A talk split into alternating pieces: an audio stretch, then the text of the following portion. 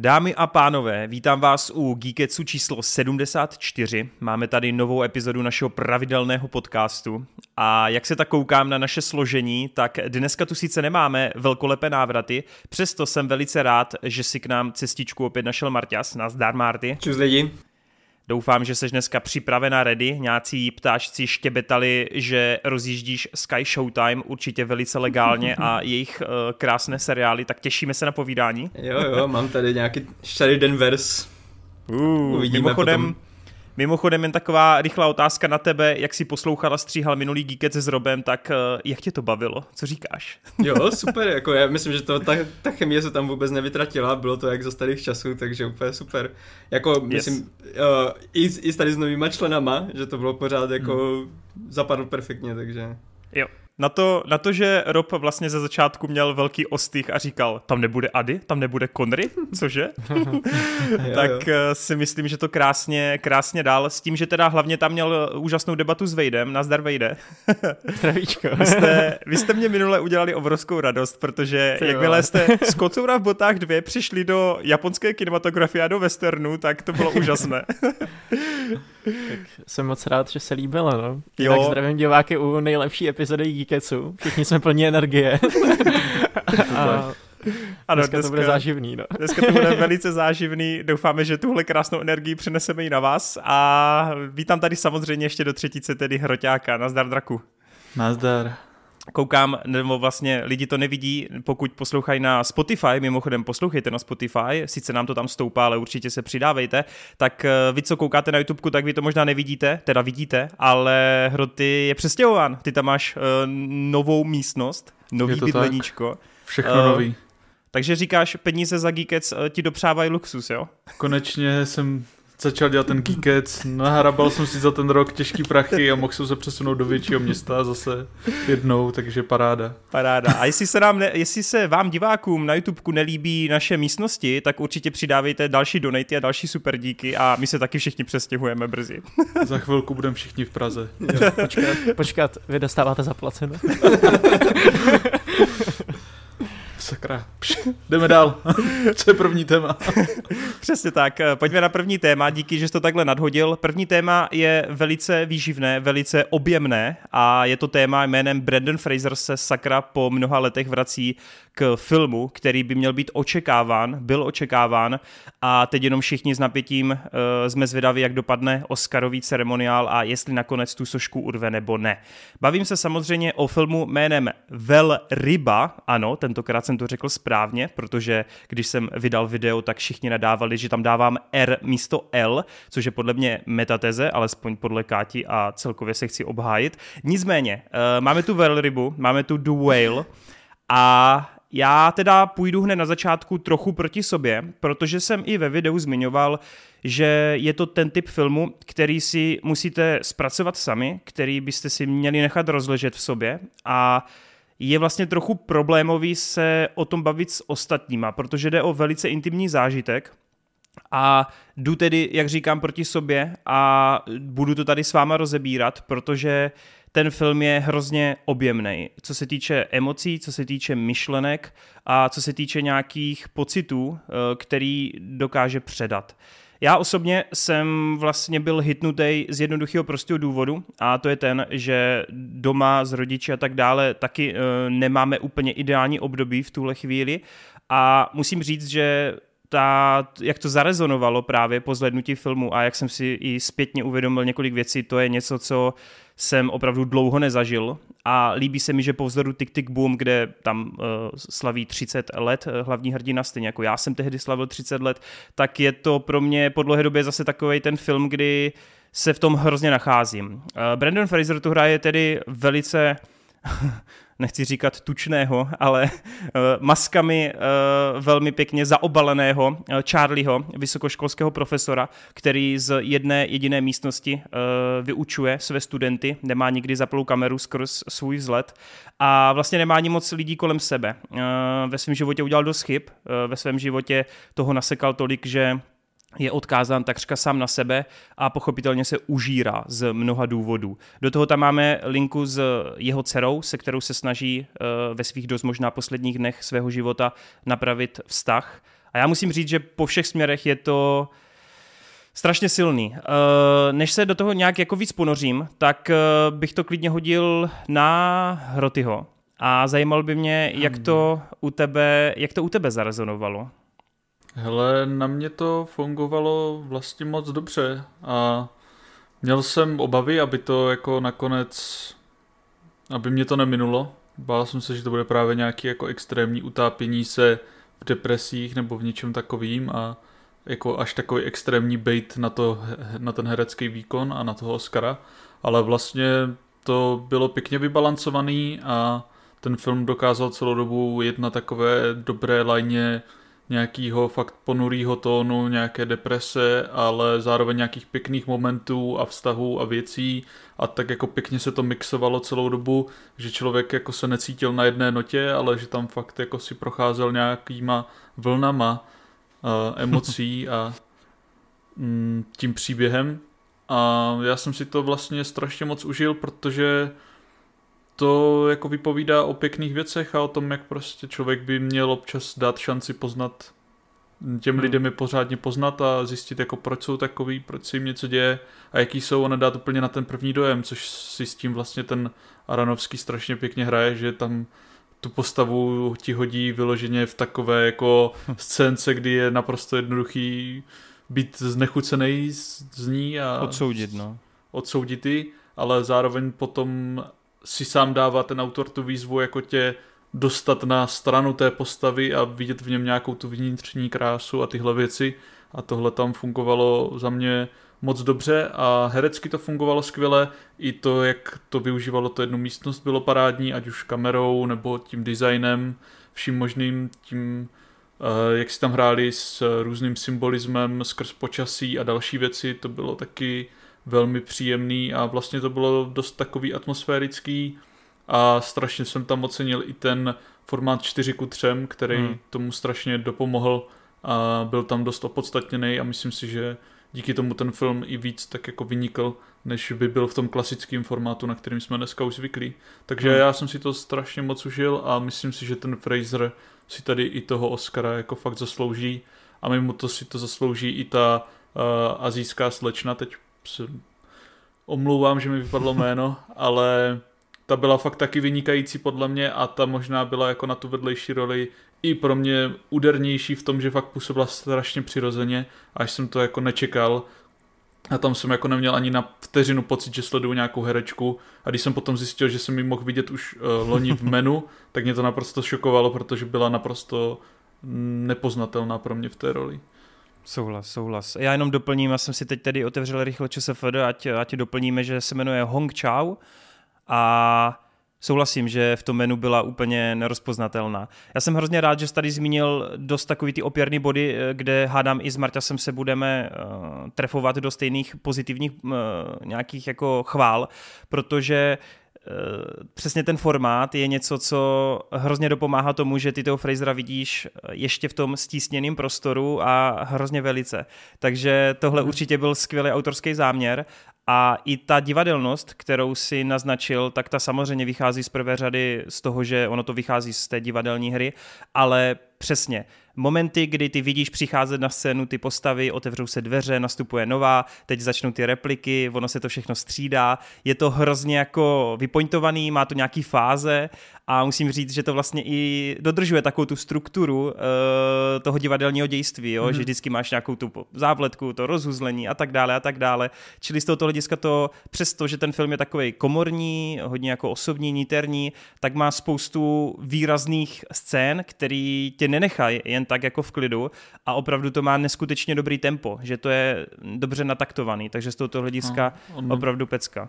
Ono tomu hodně pomáhá to rozdělení na ty dny, že jo, jak ano. se to odehrává během asi těch pěti dnů nebo něčeho takového tak tam to člověk cítí a vlastně třeba, i když mi se líbilo, jakým stylem byly dělaný Billy z Inisherinu a vlastně tam taky člověk cítí tu divadelnost, tak eh, tohle i přesto všechno působilo i víc cinematicky tím stylem té kamery, jak hmm. se to hejbalo, jak eh, to pracovalo s těma pohybem po té místnosti a vším možným, takže hmm. tohle na tom taky dost oceňuju. No. Plus a, je tam, jo, povídej klidně. Oh. A, a je to taky film, který pro mě v některých věcech byl taky dost jako, že jsem se na něj dokázal naladit skrz určitý věci, které sám na sobě rozpoznávám, takže v tomhle to bylo parádní. Hmm. Já bych ještě chtěl zmínit jednu věc, že se mně hrozně líbil ten detail nebo ten záměr vždycky poukázat v místnosti na nějaký objekt, na nějaký předmět a pak se k němu třeba po dvou dnech zase jako vracet, jo? že hmm. na to, že jsi opravdu v takhle stísněném prostoru a takřka nevycházíš ven až na pár chvil, tak oni dokázali ten prostor fakt jako maximálně využít, úplně na 110% a ty se fakt za těch 90-100 minut cítíš, že to prostě znáš, že v té místnosti bydlíš a z tohoto hlediska mi to přišlo bylo hrozně jako úderný. Eh, než teda ještě hodím slovo k Marťasovi, tak eh, taky podtrhnu teda tebou zmíněny ty herce, kdy k Fraserovi se ještě dostanu. Eh, máme tu samozřejmě tu Sadie Sink, která hraje jeho dceru a máme tu tedy v další roli Taje Simkna, Simkna, pardon, který v poslední době taky dost bojoval s tím, jestli chce být hercem nebo ne, což jsem zjistil až relativně nedávno. A on samozřejmě nám hrozně znám díky tomu, že byl klučík v tom Iron Manovi 3, taky ten klučík v jurském světu. A od té doby vlastně ho člověk skoro nepotkával v těch filmech. Jo? On sice hrál v Insidiousech v několika dílech, ale z tohoto hlediska on se trochu vytratil a jsem hrozně rád, že po tolika letech se tedy vrátil a tenhle scénář ho přesvědčil, že, že by opravdu měl hrát, protože má talent. Uh, Marťas, uh, co ty a Veleryba? Já totiž vůbec nevím, jak ty to máš s Fraserem, nevím, jak ty to máš vlastně celkově s tím Aronovským. Vím, že ho máš rád, ale jak si přistupoval k tomuhle filmu, který já osobně si troufám tvrdit, je vlastně jeden z jeho těch vůbec nejpozitivnějších filmů. Přestože se zdá, že je, že je no. tam vlastně velká deprese, mm. ale já mám pocit, že opravdu to prosvítá obrovskou naději ten film. Jo, Jak ty to, to vnímáš? Souhlas, to souhlas. Uh, mám to dost podobně jako vy, s tím, že jediné, kde mě to trošku míjí, tak je právě to téma, uh, protože jako ne, že by bylo špatné nebo něco, ale prostě já k tomu osobně nemám takový vztah. Uh, vtipné je, že zrovna v, uh, chvilku před, uh, před tou rybou jsem narazil na, na věc, kde jsem v podstatě zjistil, co je přímo taková moje slabina, taková moje achilová pata, jako co se týče tady takových emocí, do, uh, nějakých mm-hmm. dojemných. A příště, příště se o tom budeme bavit, takže dneska rozebereme tohle a příště se dozvíte. Takový teasing tady Takový teasing, Ale teda tady k Vladibě. Uh, tak uh, můj vztah s Darenem je takový, že některého filmy mám hodně rád, jiné mě trošku míjí, jako nejenom Noah, ale i třeba Wrestler uh, mi nějak mm-hmm. úplně nesedl. Na druhou stranu Requiem nebo Černá labuť, eh, ty, ty jsou úplně perfektní, hlavně labuť jsem si prostě v kině užíval úplně na maximum, to si doteďka pamatuju některé nepříjemné pocity, které mi to tam úplně jako navodilo, přesně. Nechtíčky. A to je jako, eh, tohle, tohle v tomhle je Darren Mister, jako navodit nějaké jako pocit znechucení nebo nějakou jako depku totální a tak. A jak říkáš, tady tenhle ten film i přesto, že má opra- opravdu depresivní téma, tak je nejvíc takový jako s tou, s tou nadějí a pozitivní a takové to jako, že stojí za to vlastně žít a, a co je důležité v tom životě. A, strašně se mi líbí, jak se nakonec odůvodnilo to, proč je vlastně tak uh, obézní, protože jsem úplně nečekal, že až takhle moc se tomu budou věnovat ale tady je to v podstatě ten film vystavený na tom bodu, proč se to stalo a ty to pomalu odhaluješ, což mě jako strašně bavilo v tom filmu. A ten uh, herecký projev Brandona Frasera je tady neskutečný. Uh, já teda ne, ho nemiluju tak, jak třeba ty. Mám ho rád v Mumii a v některých, v některých jiných komediích. Uh, dokonce teďka před pár dny jsem před, před touhle rybou viděl i v televizi znovu ten, ten film, jak tam je s tím ďáblem. A, jo, smlouva jo, jo, jo tak uh, jsem si to v podstatě to tak nějak trošku při, připomněl jeho herectví před tady touhle rybou. A musím říct, že jak jsem se usadil k tomu filmu, měl jsem tady pití vedle sebe, chipsy, začal jsem si to tak jako spokojeně popíjet, jíst. A jak tam potom přišly některé ty scény třeba s těma křidílkama, tak jsem úplně ztratil chuť k jídlu, no. to nedivím, no. A na druhou stranu, třeba když jsou ty scény s těma křidílkama, tak tam se mi strašně líbí, jak tam Brandon dává fakt jako takový ten výraz toho, toho uspokojení, že ty úplně vidíš, jak on se do toho zakousne a jak mu to úplně udělalo dobře a ty prostě v tu chvíli chápeš, proč asi jako to dopadlo tak, jak to dopadlo, že jo, když hmm. jediné potěšení v podstatě, co mu zůstalo v tom životě, je tady to jídlo a, potom si to tady vším jako nahrazuje. Zároveň mi přijde tam strašně fajn, že často velice rychle jako po tom potěšení přijde takový ten pocit mm-hmm. možná trochu toho studu a nějaký ty yep. lítosti a tady těch věcí a že to je vlastně jenom taková jako krátkodobý potěšení. Jo, to tam taky jo, strašně jo. dobře fungovalo. Mimochodem, já bych jenom chtěl ještě zdůraznit, že jak zmiňuješ právě to herectví, tak on to hrozně hraje právě přes ten obličej, přes nějakou tu expresi a o to větší zázrak to je, protože na sobě má že tunu toho make-upu a tě, té masky a, a těch protetik a tak dále. Čili z tohoto hlediska to fakt muselo být dosti těžký, no. no že, že to dokázal takhle projevit. Jak jsem slyšel, že tam jako fakt potěl kyble úplně potu na tom setu, tak to muselo být hodně nepříjemné, no.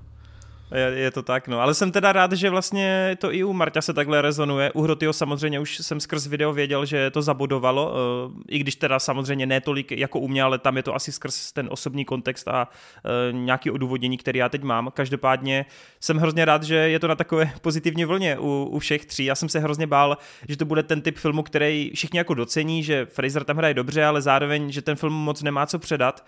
A jsem fakt jako rád, že, že to takhle zatím uh, boduje u vás vás. Já jsem se bál, jako, že by to bylo něco potom jak Matka, což je třeba film, který mě moc nesedl, jako já chápu, co tam přesně Aranovský dělá, ale vlastně mi to přišlo ve své podstatě takový jako o ničem. Ale hmm. tady mi přišly ty témata bohatší a takový víc vypovídající o těch věcech a takový zajímavější skrz těch pár postav. A jelikož že matka je taky taková hodně komorní svým zasazením a vším, tak uh, jsem se bál něčeho takového. A i když tady je určitý symbolismus potom navíc, který hmm. mě v některých bodech přišel možná i trošku otravný, ale to jsou takový už minimální výtky za mě a vlastně to gro samotný mi přišlo skvělý a myslím si, že si to dokáže užít právě i člověk, který v tom třeba nehledá nějaký ty hlubší významy za tím děním a žádný ty hlubší myšlenky a že si to člověk může užít jen jako takovou cestu člověka. Určitě, no. Mimochodem, hodně lidí se mi třeba u videa um, tak nějak svěřilo s tím, že mají s tím filmem dost zásadní problém, nebo spíš, já, to, já to říkám dost, dost jako hezky a kulantně, ale spíš tam dost lidí píše, že to je strašná sračka, protože jak je možný, že pokud má tu nejlepší kamarádku, tak proč mu ta kamarádka jako pořád kupuje nezdravé jídlo. Což mně přijde, že lidi se blbě dostávají do momentu, aby pochopili, že jsou určité chvíle u toho člověka, který se něčím trápí, kdy ty mu nemůžeš pomoct tou cestou, jak ty si myslíš. A jelikož jeho tělo je už takhle jako obří, jeho tělo potřebuje ty suroviny, potřebuje ty věci, které jí, tak nemůžeš z fleku najednou začít eh, dělat dietu, to z prvé řady. Z druhé, on ten život dost vzdával a zahazoval, takže to, že nechodí do té nemocnice nebo na nějaký ty vyšetření, to tam je taky jasně udůvodněno. A přijde mi, že jako člověk se nebo diváci, kteří tohle neskousnou, nebo jim to přijde jako hloupost fatální, takže se nedokážou úplně vcítit jako do tohoto druhu sebepoškozování, jo? že hmm. ono v té chvíli se v hlavě nacházíte fakt jako úplně v jiných sférách a nepřemýšlíte racionálně. A to, že mu kamarádka pomáhala tímhle způsobem, tak i když se to tak nemusí jevit, tak mu opravdu pomáhala, jo. Takže hlavně, nevím, nevím, jak to cítíte vy, ale přijde mi to máš takový... i určitý jako odůvodnění, že, no. jo? že tam je určitá ta věc, která se odhaluje a tam jako právě ona se svým způsobem zachovávala jinak v té minulosti a stejně to jako ničemu nepomohlo, takže radši no. se rozhodla trávit čas tady s ním a tímhle stylem a být mu nějak napomocná. To je přesně, co jsem chtěl říct, protože v tomhle ohledu mi to právě přijde mega realistické, protože život prostě vždycky nefunguje jako filmový scénář, kde jsou jasné chyby, jasné pří, jako příčiny a důsledky. Uh, někdy v tom, hlavně v životě, prostě se to odehrává na prostoru několika let, jakože většinou takové nějaké tragédie nebo tak, že to není ze dne na den. A když ta, jak, říkal Hroty, že ona vlastně si už prošla něčím podobným, zkusila jiný přístup, třeba i tomu Charlie mu zkoušela z začátku trošku pomoct, když viděla, že jako je na takové cestě sebedestruktivní, jenomže my už teďka vidíme tu cestu úplně na konci. My už vidíme prostě moment, kdy už ona už to v podstatě vzdala, protože už neviděla jinou možnost, že jo. Ona se mu furt snažila pomoct, ona ho furt nutila do té nemocnice a takové věci, že jo. Takže není to tak, že by jako byla úplně apatická vůči tomu. Ona se snažila, ale vidí, že to nemá žádný efekt, tak co je jako lepší? Ona se mohla rozhodnout v podstatě přestat být s ním, s ním uh, kamarádka, anebo prostě aspoň tam být pro něho. Takže ona se rozhodla aspoň tam pro něho být, což mi přijde Přesně. jako takhle to v životě občas funguje, no. Já třeba jo, osobně jo, tak. musím říct, že mám bohužel taky takovou zkušenost, že s naší party ze střední uh, se jeden uh, náš kamarád spáchal sebevraždu a bylo to dost podobné. Jakože taky lidi to viděli prostě na něm, eh, snažili se mu pomoct, ale mm, prostě když ten člověk hmm. sám nechce, tak to bohužel většinou takhle nedopadne. No. Hmm, hmm. No tak eh, jo, jenom tohle téma jsem tady chtěl jako trochu, hmm. trochu nadhodit, protože mi přijde, že se to jako neprávem bičuje za jako nějaký logický chyby, ale... No. Tak když už jsme teda u té, uh, u té herečky, tak uh, já taky právě i přes uh, ten skvělý výkon Brenda Frasera, tak uh, mně se strašně líbilo to, jak, jak ona hrála tu postavu. Přišla mi tam právě nejpřirozenější a měla úplně hmm. nejlepší repliku z, celé, uh, z celého filmu, jak tam říkala, uh, jak to přesně bylo jak, mi to, jak mi to můžeš udělat znovu, nebo něco takového, mm-hmm. tak to, to mě mm. úplně dostalo, jako v tu chvíli, kdy, to, to je právě to, to, v čem jako Darren fakt mistr, kdy on uh, ti připraví informace dopředu, že ty prostě znáš kousky věcí a pak to v určitý moment všechno sepne a, a jako úplně to v tobě probudí nějakou tu emoci, což jako právě u toho konce, i když uh, jako to tematicky mě to úplně nesemlelo nebo tak, tak ten konec, kdy se to všechno prostě spojí, hlavně třeba ten obrázek z, z té pláže, tak mm. uh, já jsem úplně nadšený. Jako fakt, uh, mm. že i, i tematicky, i to, co tam řešili, i vizuálně všechno se prostě spojilo dohromady a bylo to perfektní konec. Hmm. No, jako já, já, já bych to jenom podtrhl, prostě určitě na to běžte do kina, fakt vůbec se toho nebojte, neřešte, že to bude depka, že to nezvládnete sledovat a že se tam nebude nic dít, je to strašně silný, je to lidský, je to velice intimní, ale hrozně obohacující. A ten Fraser, už jenom kvůli tomu Fraserovi, podle mě to stojí za to, abyste to podpořili. A mě zajímá, proč to vy ještě neviděl. Hele, Ha, důvod je takový přímočarej, ale já mám hrozný problém s tvorbou jako Darna Aronovského, byť ho nemám jako až tak nakoukanýho, ale u některých režisérů tak mě hrozně sere, když takhle nějakým způsobem staví ten příběh k tomu, aby do, dolovali emoce z diváků, byť si uvědomují, že ty filmy jsou skvělý. Třeba Black Swan jsme několikrát na škole rozebírali z hlediska mizanscény, je to ultra kvalitní filmař, ale uh, já prostě mám občas problém na to přistoupit a třeba takový problém mám i u Adama Sedláka a u jiných režisérů, jako ten, co dělal Banger, že jo, že vlastně celý ten film směřuje k jednomu emocionálně vypjatýmu momentu, používá k tomu takový ty vtíravý, vtíravý techniky a když jsem viděl právě ukázky na vel, velrybu uh, a když jsem jako, na mě se dával ten vibe uh, z toho filmu, vlastně tím, že jsem chodil do nějakých artových kinech teďka v poslední době a tam přesně vždycky šel ten trailer 4 ku 3 a tak, tak jsem si říkal, ty vole, to fakt jako zatím asi nepotřebuji vidět, spíš si jako nechám ten čas, protože jsem právě měl tu představu toho, že tak trošku vím, o čem to bude, byť Brandon Fraser je jako můj hrdina z dětství a prostě strašně ho cením, takže časem si to dám, ale prostě teďka jsem, teďka jsem to neviděl jako já si, něco, já si jenom, jako já si jenom teda upřímně, ale myslím, že když pominu ten závěr těch posledních třeba 5-10 minut, tak já bych úplně jako neřekl, že že se tě to snaží jako každých 10 hmm. minut jako rozbrečet, ne, to, jo? to určitě ne, ale to, co, co říkal, že mu vadilo na Bengal, tak to tady určitě je, protože ty od začátku hmm. víš, že tam je prostě nějaký nevyhnutelný bod, který jako... No, jako jasně, no. Ale třeba na tom Bangru jako to na mě taky nekliklo a mám to podobně jako ty, že to na mě jako tak nefunguje, ale tady to, tady to na mě fungovalo, no. Tady mi to přišlo přirozenější. A jo, a vlastně to samý třeba Requiem zase milionkrát opětovaný, to je film, který já nesnáším. Já mu prostě dal čtyři hvězdičky na ČSFD, vím, že je extrémně kvalitní, ale už nikdy si to nepustím, protože mně to přijde hrozně ce, hmm. jako mě úplně sere, jak ty momenty jdou všechny jo, do sebe mě teda, a že to je jenom k tomu jako... Uh, mě Requiem přijde, jak jsem třeba u Requiem vůbec necítil jako, jako takový emoce. Jako Requiem byl pro mě nepříjemný, ale vůbec jsem tam necítil jako, že bych... Jo, Requiem je že pro bych mě ty postavy... jeden z nejhnusnějších filmů, co jsem jako kdy viděl. Jo, to, to já souhlasím s tebou, ale já jsem necítil k těm postavám ty emoce. Ale to si myslím, tam, že jako. je právě tím, že tady tohle to je jak kdyby dělal ne pro tebe. To je přímo prostě téma, které je pro tebe osobní, takže ty se daleko víc vžiješ do i toho Brandna, i do té postavy já jsem se CD. prostě, Já jsem se prostě víc vžil do feťáků, vole, a Jordan. ale právě ne, ale... naopak, jakože u, u, hodně těch Darrenových filmů já prostě, já, no v podstatě u žádného jsem neměl žádnou úplně jako takovou uh, tu, to propojení s těma postavama, nebo tak. Mně se to právě líbí stylisticky, líbí se mi to, jak je to prostě natočené, vystavěné, hmm. i ty, uh, je, mm, ten scénář, jako o čem se baví, myšlenky, všechno je tam super, ale ten jakože emocionální nějaký dopad to taky na mě úplně nemá vždycky. Možná proto mi Requiem jako nevadí ten konec, nebo tak, jak někteří lidi se to úplně znechucení, nebo tak, protože já jsem to sledoval jenom tak jak trošku zastupem, no. No jasně, no. A já to úplně jako respektuju, jenom prostě není, mm. není to režisér pro mě asi.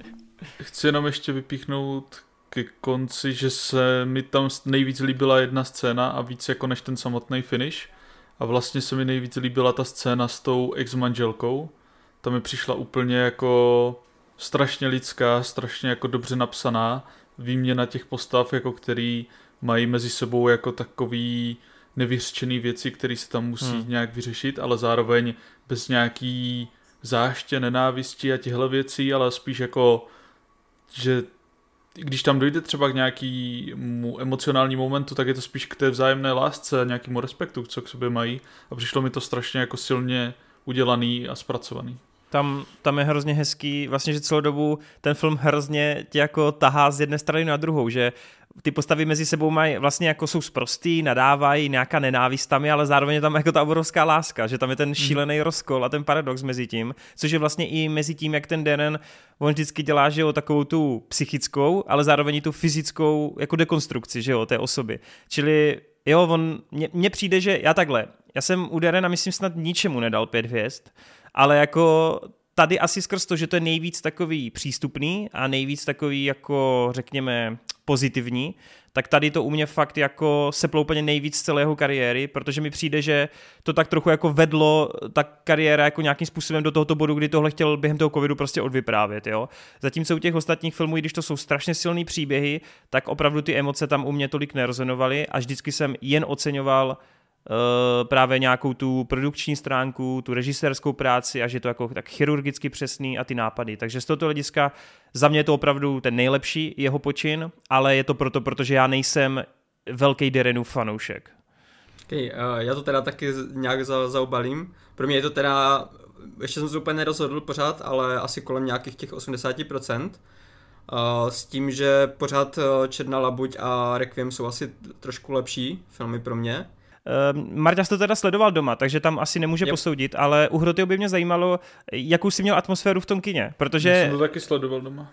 A, ah, aha, jsem škoda. Jsem to přece psala i myslím. Je to mě nedošlo, sorry, to jsem... No já jenom jsem chtěl totiž zdůraznit, že já jsem fakt přísahám, jako v životě neviděl tak tichý kino při závěrečných titulcích, kdy jenom slyšíš ty vlny jako, já, já vím, že třeba u Hrotyho to tolik neseplo, i u, u toho Marťase, ale pro mě fakt těch poslední, ty poslední dvě minuty, my jsme se na sebe, my jsme byli s Evženem v kině ve skale a já už jsem brečel třeba poslední půl hodinu, jo, ale kámo, tu poslední minutu, kdy na sebe jako koukají z očí do očí, a nechci příliš spoilerovat, a teď ona i otevírá ty dveře a máš tam to světlo. To je úplně boží, jo.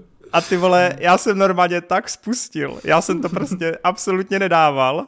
My jsme se na sebe s Evžou podívali a my oba dva, i jako takhle jsme tekli proudama, dva borci prostě dospělí. A já přísahám, že když jako to utlo, a teď začaly ty závěrečné titulky s těma vlnama, tak ty vole celý kino jako sedělo tiše a jenom slyšíš smrkání, kapesníčky a všude jenom ty vole, ty vole. Jo, a to bylo, to bylo pro mě možná, že ten zážitek to pro mě ještě jako posunulo, protože fakt nikdo neodešel, nikdo nevstal a bylo to, že jsme tam seděli celý ty titulky a jenom to prostě nasávali. A to mě přišlo úplně kulervoucí. Jinak... Takže to chci poděkovat uh, projekci Skala, že tam byli takhle šikovní lidi. Já jsem chtěl ještě na závěr říct, že vlastně, jak jsem říkal ve svém videu, tak pro mě bylo vlastně strašně do- dobrý kombo, že jsem během pár dnů viděl i Tutar a přijde mi, že jako v určitých věcech jsou si ty filmy podobný nějakými tématy, zvlášť co se týká nějakého toho, jak na tebe člověk může působit, jaký máš předpoklady podle toho, kde žije, co dosáhl, jak vypadá a tak dále, ale co se vlastně skrývá uvnitř, takže pokud máte tu možnost si dát ty filmy třeba u sebe, tak to můžete zkusit a třeba to pro vás bude taky takový dobrý dvojbalení, který vlastně vám dá dvě strany jedné mince. Teď jsem to chtěl říct, že to jsou dvě strany jedné mince, jak si zmínil i ve videu, takže určitě se u na to video podívejte. Já musím říct, že díky tomu mě prodal Tar, protože to v tom jako hodně vidím podle toho, co jsi tam vykládal, jako právě ty dvě různé polohy. Takže tohle je fakt jako hodně krásný a...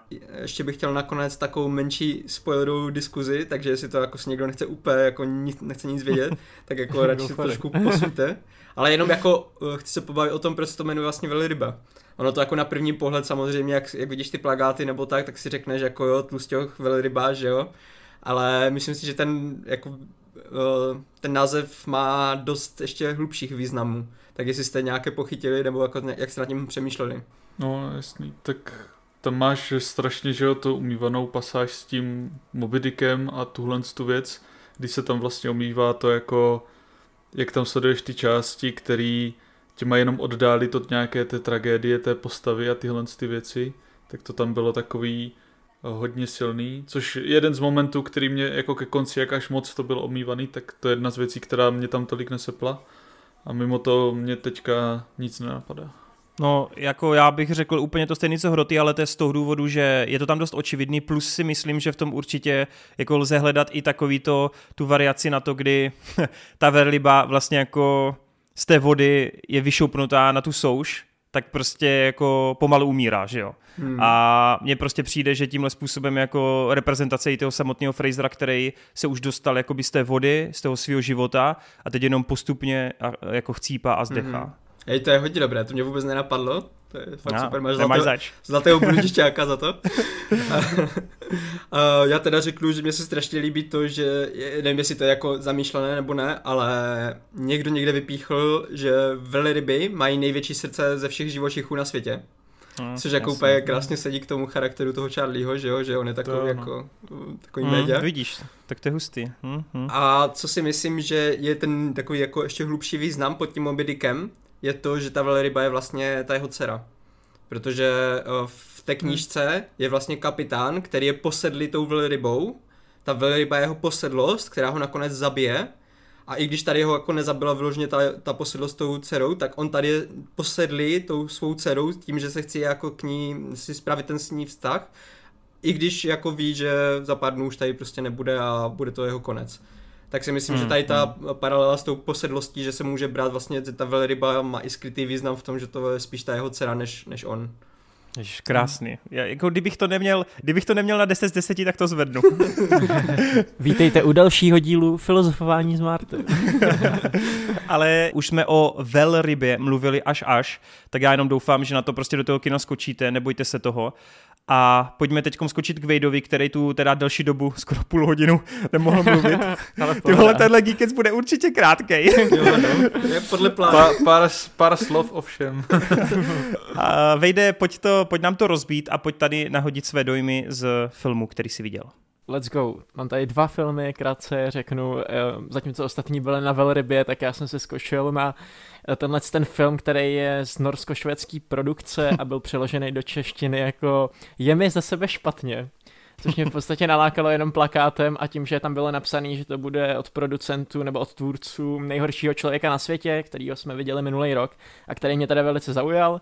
A tak jsem si říkal, hele, tak dám si kino na slepo a prostě zajdu na tenhle film. Co mě čekalo, tak bylo taková, řeknu, klasický indie drama, takový to, co očekáváte, že prostě jednou za čas těchto z těch jako severských zemí vyjde. Je to teda o téhle holčině, která je extrémní narcistka, fakt jako touží po pozornosti a chodí s tímhle s tím jako přítelem, který je známý architekt a o co jí v tom filmu jde celou tu dobu, tak sledujete nějaký její epizody, kdy ona tím, že žadoní o svoji pozornost, tak dělá věci, které nejsou úplně vhodné a to jí potom dostává fakt jako do průseru. Takže podobně jako Darren Aronofsky je to takový rozklad té osobnosti až do takového nechutného uh, momentu. Uh, ten film hodně pracuje s černým humorem, kdy se tam i různě jako zvrací, plive krev a podobně, což já nejsem úplně fanoušek a proto jsem chvílema docela trpěl. Zvlášť i kvůli tomu, že uh, ta postava je v tom filmu jako extrémně otravná. Já bych řekl, že to je jedna z nejhorších postav ve filmu, co jsem kdy viděl.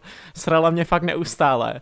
A vlastně jsem si říkal, ty vole, o čem ten film je, jako tak, takhle lidi, jako až takhle špatný přece nejsou. Ale potom jsem si uh, bavil s kamarádama o tom filmu, jako co, co, eh, co si o tom myslí a docela zajímavý point je, že to možná sleduje jako narcisistní poruchu vyloženě z toho eh, lékařského hlediska, že ta ženská mm. byla fakt vyloženě jako postižená touhle jako chorobou, což se v nějakých jako vzácných případech stává z tohohle momentu by mi to přišlo docela zajímavý. Každopádně takhle musím říct, že to je uh, takový jako průměrný, uh, průměrná černá komedie, na kterou asi jako doporučuji zajít, pokud jste fanoušci tohle žánru. Ze kinematografického hlediska se nejedná o nic, uh, o nic zásadního. Eh, ten nejhorší člověk na světě se v tom vůbec jako nepodepisuje maximálně těma lokacema nebo takovou mm. tu zemitostí, který tyhle ty filmy mají. Každopádně eh, ten Trier, eh, co točil toho nejhoršího člověka, tak ten má úplně jinou ligu. Tohle teda točil Christopher Borgi, což je jeho úplně jako prvotina. předtím vůbec nic nerežíroval, až na nějaký malý věci, takže jako řekl bych, že to je takový schopný rutinér na tyhle ty dramata. Přejdu tedy dalšímu filmu, který tady mám, ten je z českých vod. Natáčel ho náš nejlepší dokumentaristický režisér v současnosti Vít Klusák eh, se svojí manželkou Marikou Pecháčkovou, která je taky dokumentaristka. Já jsem tu eh, ten film měl čest vidět eh, na projekci na předpremiéře v Biooku, kde právě byl i režisér a mohl o tom něco povyprávět. A ten film vlastně vypráví o tom, jak si tahle ta Česká republika poradila, lomeno neporadila s covidem právě. Jak se ten film jmenuje? Jmenuje se Velké nic, se jmenuje.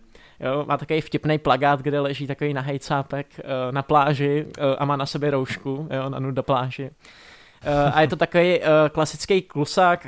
ten dokument je, uh, ten dokument je odvyprávěný uh, takovou observační technikou, kdy fakt zachycuje jednotlivý ty události, ale u toho si všímá takových třech hlavních uh, postav. Jedním z nich je tak důchodce, který je právě jako s covidem na začátku uh, léčený v nemocnici v Krči, potom ho pustí zpátky, ale jako sleduje tak nějak jako co se s ním děje. Eh, potom je tam operní eh, pěvkyně, nějaká umělkyně, která právě kvůli covidu byla nucená si najít nějakou jinou práci a tak skončila jako prodavačka v Penny Marketu, což je Teď velice jsem to jako chtěl zajímavý. říct, že skončila no. v sámošce bez tak. Yes, yes, no, což byl vel, jako zajímavý kontrast, že fakt tyhle ty lidi tam jako skončili. No a pak eh, samozřejmě i takový jako, jak to říct, peprnější lidi, tak třeba Janu Peterkovou, takovou tu známou dezinformátorku blondýnu, která chodí na ty demonstrace, řve tam, tak on vlastně zachycoval uh, jak to říct, takový ty její momenty, fakt jako pochopíte, co je to asi za člověka. Uh, je to Vít Klusák, takže některé ty momenty působí ironicky, některé působí tak jako vtipně až. Hmm. Objeví se tam i náš eh, dokumentarista zesnulej Karel Vache, který, o kterém jsme si říkali ve škole, že byli jedním jako z těch hlavních představitelů československý nový vlny, natáčel třeba jako Moravský Helas a takový zpříznění volbou, takový ty prostě jako fajnový uh, dokumenty, potom i čtyřhodinový esej nějaký o různých jako tématech, velice sečtělý člověk, ten tam taky je v tom dokumentu a právě to toho dává takovou jako poetickou, uh, poetickou rovinou.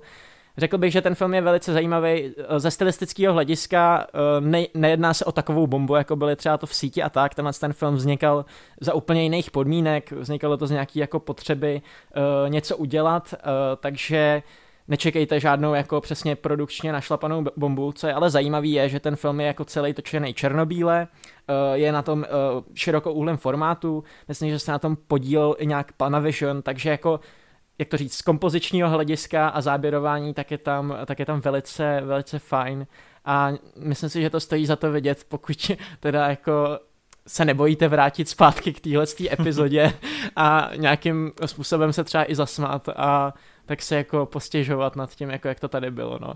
E, myslím si, že ten dokument může nabývat ještě větších rozměrů s nějakým jako odstupem, kdy si myslím, že za několik let to může sloužit jako taková jako časová konzerva a vlastně jako e, zajímavý hmm. nahlédnutí třeba jako co se tady fakt dělo. E, není to dokument, který by se vyloženě zabíral detailně nějakýma tématama, je to jenom spíš taková Uh, zachycení té ohlednice, atmosféry no. tehdy. Jo, jo, jo. Hmm, hmm. Jako mě to, přijde, mě to přijde zase jako ten Vít prostě má hrozný čuch na ty témata. Jako mně přijde, no, že mega, on, no. on prostě úplně přesně ví, jako co chcem a z tohoto hlediska ho strašně respektuju, protože uh, i když jako přesně pro někoho to asi bude bolavý se k tomu vracet skrz určité věci, ale přijde mi to fascinující, že opravdu ho to takhle napadlo a v tom průběhu teda se do toho takhle pustil, to jako respekt. A já no. musím říct, že u nás v Brně uh, taky bude Vít Klusák, bude mít nějakou i přednášku a rozhovor uh, v kině Skala, takže uvidíme, třeba se tam s Hrotým uh, potkáme a zajdeme na to. Jo, určitě, určitě doporučuji. já, já chci jenom dodat, že Takhle se to dělá, ty vole, takhle rychle prostě to ze sebe vydáš, řekneš to no. podstatný a nezdržuješ, vole. jako, já když teď jsem poslouchal nás 30 minut, jak jsme hrozně jako pomalu a jako takhle mluvili a to. A teď ten Wade přišel, ten uragan emocí, vole, a rychlosti. Myslím si, že si to zase vyhrál v tomhle Geeketsu a diváci tě budou ale, úplně milovat. Ale, ale. Takže ne, budeme ne. prostě dělat 50-minutové Geeketsy, každý si dá Nebo neříkejte minut, nic a bude to úplně nejlepší. No. Uh, tak jo, tak pojďme v tomhle tempu teda pokračovat, jo, Hroty, teď se pojď jako rozdechat, jo, teď jsme jako, musíš do toho boxu se teď dostat, jo.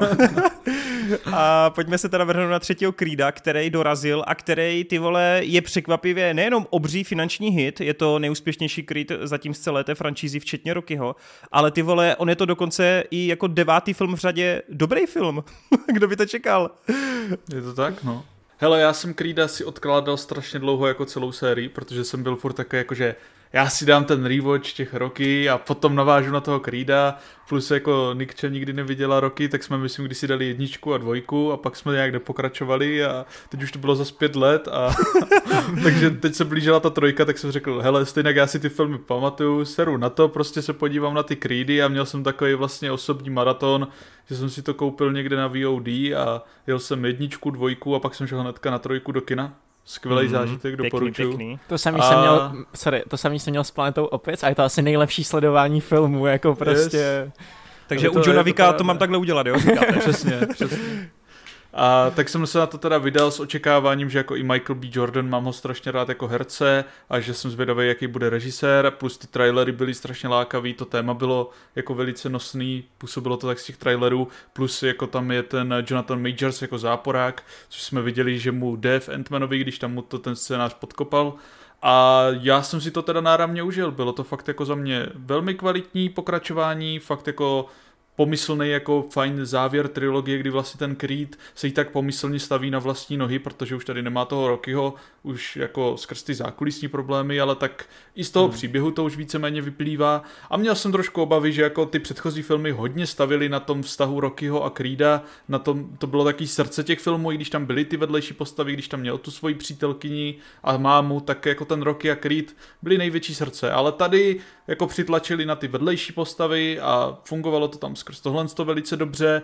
A hlavně tady je ten záporák, který není vůbec jako spjatý nějak teda s tou historií Rockyho, nebo není spjatý jako s tou historií, nebo to nebyla v té jednice historie, ale prostě není spjatý s tím boxingem jako takovým, ale bylo to fakt o tom Creedovi a vlastně to tak jako zucelilo to, že je to fakt jako jeho vlastní film a stojí yes. na těch vlastních nohou. A skrz tohle to fungovalo velmi dobře protože ty návraty do té minulosti jsou dobrý, je to prokreslený záporák a myslím si, že jako byl velice fajn.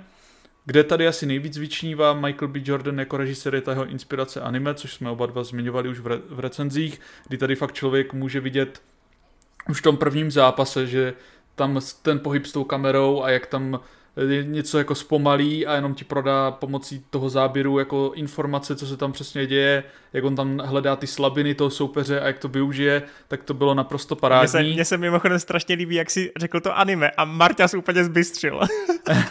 Mně se úplně líbí, že Marťas byl celou dobu, že to jako poslouchá, dobrý, aby se neřeklo. Teď si řekl anime a Marťas najednou, moment. jo, a že tam potom prostě fakt... jenom? No. Já jsem si totiž, to nebylo na anime, to bylo, já jsem si uvědomil, že my jsme vůbec netleskali. No jo, okay. to je jedno, nebudeme tleskat, budeme no tleskat ne. po ruky, pokračuj. Teďka můžeme tlesknout, ne? Tleskneme a můžeme pokračovat. Klidně bych to nechal v té epizodě. 3, 2, 1. Necháme to v té epizodě a jsem zvědavý, napište lidi do komentářů, proč si myslíte, že to děláme. Jen tak. Bychom si zatleskali po výkonu. Tak hra ty pokračuj. Pokračuj no. s anime. A bylo fakt jako super, jak tam pracoval s tou kamerou, že jako ta kamera se hýbala naproti tomu, jak se hýbal ten samotný Creed a bylo to naplánovaný. Čekal jsem teda po tomhle jako fakt úderným začátku, že to využije trošku víc, že to víc jako vytěží a že jde šlo prostě cítit, že je to furt začínající režisér, který jako klobouk dolů na jeho debut fakt jako vynikající výkon, ale Ford z toho neudělal úplně ucelený styl, spíš to působilo jako typický západní film, který si tak trošku vyzobal pár prvků z anime, ať už je jako ve finálním souboji nebo uprostřed. A vlastně v tom finálním souboji mi chybělo jakýsi trošku větší kulminace toho, co se nám stanovilo předtím, ať už ten taktický souboj, který vidíme hmm. v prvních dvou uh, boxerských zápasech nebo trošku špinavá hra, která se tam jako maskuje a tyhle ty věci. A to tam mohlo zafungovat lépe, plus ten samotný finální souboj byl na můj um, vkus jako takový moc vyrovnaný. Ono na jednu stranu je to takový kliše, že často jako máš pocit, že ten jeden vyhrává, teď se to najednou celý převrátí a změní, ale ono to má jako nějaký svoje opodstatněný a tady to trošku trošku to chtělo víc vytěžit nadření, nějaký to vyčerpání a potom hmm, až hmm. tam dostat v tom finálním úderu pořádný to emocionální i příběhový zadosti učinění. Mimo to jako i ta druhá polovina trošku celkově v tom filmu pokulhává, zvlášť to finále tam působí lehce tak jako zkratkovitě, to ukončení nějak vztahu, nepůsobí to tak přirozeně jako celý ten zbytek filmu, ale mimo to se jednalo fakt o kvalitní sportovní, eh, po, sportovní podívanou, která je prostě, nedělá vůbec jako ostudu té sérii, stojí za to, je zábavná a hlavně ten Jonathan Majors jako záporák tady fungoval fakt vynikajícím způsobem a moc se mi líbil a má jako strašný charisma. Jediná ještě malá výtka bylo, když oni tam vlastně uprostřed toho filmu otevřeli nějakou téma, vztah jako s vychováváním dcery a jak se má stavit jako k nějaký šikaně nebo k nějakým takým podobným věcem a vlastně ten film to potom nějak úplně vypustí hmm. a nedořeší to tam, tak to byla taky trošku škoda. A vlastně i když se člověk podívá na ty první trailery, tak jde cítit, že se tady stříhalo v některých věcech a něco se vypustilo, takže možná, že kdyby to bylo komplexnější, tak by to do sebe zapadlo líp. To je, jsem rád, že jsi to zmínil, protože já bych vlastně začal tím, že jde hrozně cítit, že ta druhá půlka je uspěchaná, že se tam fakt extrémně, extrémně stříhalo, muselo to spoustu skončit právě ve střížně, s tím, že když se jenom podíváš na ty trailery, tam vidíš nějaký ty momenty, kdy ten Creed s tou rodinou je v nějakém vězení, či co to je, máš tam spoustu jako jiných záběrů, které vůbec v tomhle filmu nejsou. A já si myslím, že opravdu díky tomu ta druhá půlka je tak zkratkovitá, protože opravdu máš pocit, že najednou těch závěrečných 30 minut utíká úplně splašeně, jenom proto, aby jsme se dostali do té finální konfrontace. Uh, Jonathan Majors je fakt skvělý, ty vole. On, já nevím, kde celou dobu byl, kde se schovával, ale za tu dobu, co teď jako vyskakuje, on poprvé mám pocit, že se výrazně ukázal v tom seriálu ten, ten Lovecraft Country, myslím, že Marťas to viděl, tak uh, od té doby fakt jako sype jednu věc za druhou. Má teda zatím smůlu, že ten scénář většinou těch jeho projektů nebývá moc dobrý, ale pokaždý, když se bavíš o jeho filmu, tak vždycky on je tam hrozně výrazný. Takže já jenom doufám, že časem bude mít trošku lepší ruku s těma scénářama, s těma tvůrcama a že si opravdu vybere něco, co, co mu klapne po všech stránkách. Tady je fantastický, dokonce si troufám tvrdit, že v rámci celé té Rockyho a Creed série patří k těm vůbec nejlepším záporákům vedle Ivana ze čtverky pochopitelně a Apola. Souhlas a jsem strašně rád, že Creed je na svých nohách. Ono, hodně lidí to bere jako mínus, hodně lidí to psalo jak u tebe pod video, tak u mě pod video a mě to strašně štve. Mě strašně hmm. štve, že jenom kvůli nostalgii a kvůli tomu, že uh, lidi chtějí furt vidět 70 letého sláje v té roli, která už by ani jako nemusela nutně tam být, protože co dál tam chceš šťavit, tak mně přijde... krásně jako uzavřelo v té dvojce. Přesně. Přesně jak říkáš tou rodinou. A mně prostě přijde strašná škoda nedat šanci kvůli takové prkotině jako velice kvalitnímu sportovnímu filmu. Myslím si, že nežijeme v době, kdy vzniká tolik dobrých sportovních filmů nebo se sportovní tématikou a přijde mi, že jako o to víc bychom si měli tady vážit toho, že ten Jordan tuhle sérii nejenom, že udržuje naživu, ale on ji opravdu aktualizuje a dává jí hrozně spoustu nových prvků. To anime, který v tom je, mi přijde úplně úžasný. Myslím si, že Wade by minimálně měl některé ty scény si vyzobat, protože moment momenty, kdy ty sleduješ opravdu tu, tu jejich konfrontaci, ten duel a teď pozoru Hajimeno i po Naruta, Bleachu a všech tady těch věcí se najednou v tom ringu jako rozprostřed ticho, všichni diváci zmizí z těch tribun a ty sleduješ prostě metaforicky, že jsou v nějaké kleci a že jako do sebe buší bez hudby, bez nějakých zvuků, jenom s, tím, s těma jejich výdechama, nádechama a teď do toho ty slow motiony, kdy ty kapičky potu lítají, ty vole, to bylo úplně nejvíc anime, co jsem kdy viděl yes. na, na velkým plátně. A ty a údery já chci potom víc... jako měli sílu, prostě yes, některý, yes. tam dostaneš fakt jeden, kdy to je úplně mega zpomalený, úplně tam jenom vyletí z ničích zad prostě hromada ano. kapek a je to úplně ty Yes, yes, je to úplně kámo, úplně si říkáš, ježiši, konečně někdo dělá live action anime.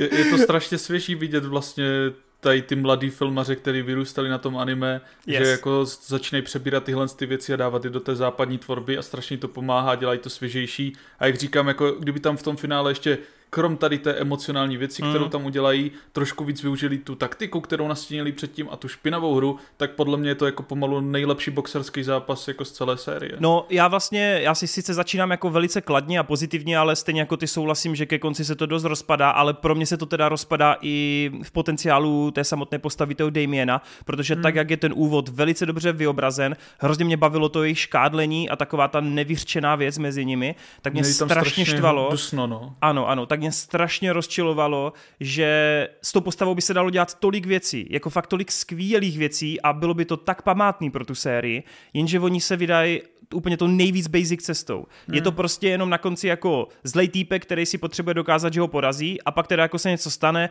a je to jako nějakým způsobem vyčilovaný. A to mě strašně zklamalo. To byl, já jsem byl úplně z toho tak jako, uh, to je taková škoda. Což právě, jako jak jsou ty trailery s tím vězením, tak právě si myslím, že to by dodalo tomu finálnímu souboji nějaký větší důvod, proč vůbec ano. ten Creed se vrací do toho ringu. Protože tady sledujeme Creeda, jak už má prostě ukončenou kariéru, je víceméně v důchodu a potom jako přijde tady ten jeho kámoš a on jako z určitého pohledu, krom toho, že hraje trošku špinavě, vlastně neudělá nic zas tak hroznýho, jakože jo, porazí toho jejich jako šampiona, který mu věří a to jako nikdo nečekal a tak on, on se stane nějakým pomyslným šampionem hmm. a potom jako je nějak drzej a prostě mele hovna v televizi, ale jako to bys měl být trošku už vyrovnanější prostě na té Creedově úrovni a nejenom, že tohle tě prostě bude chtít jako znovu hodit do toho ringu, což teda pro mě osobně to je největší slabina třeba oproti původním rokým, že Rocky jako postava je strašný zlatíčko, strašný sympatiák a člověk ho naprosto miluje. A Adonis je silná postava, já ho mám rád, mě baví, ale v každém tom díle mi vždycky přijde až moc dětinský do nějaké míry a není prostě tak silný charakter jako ten Rocky. Jo, mm, není mm. špatný, ale tady tohle mi na té sérii nejvíc jako že kdyby tady tohle to doladili, tak je to pomalu stejně dobrý eh, moderní verze Rockyho.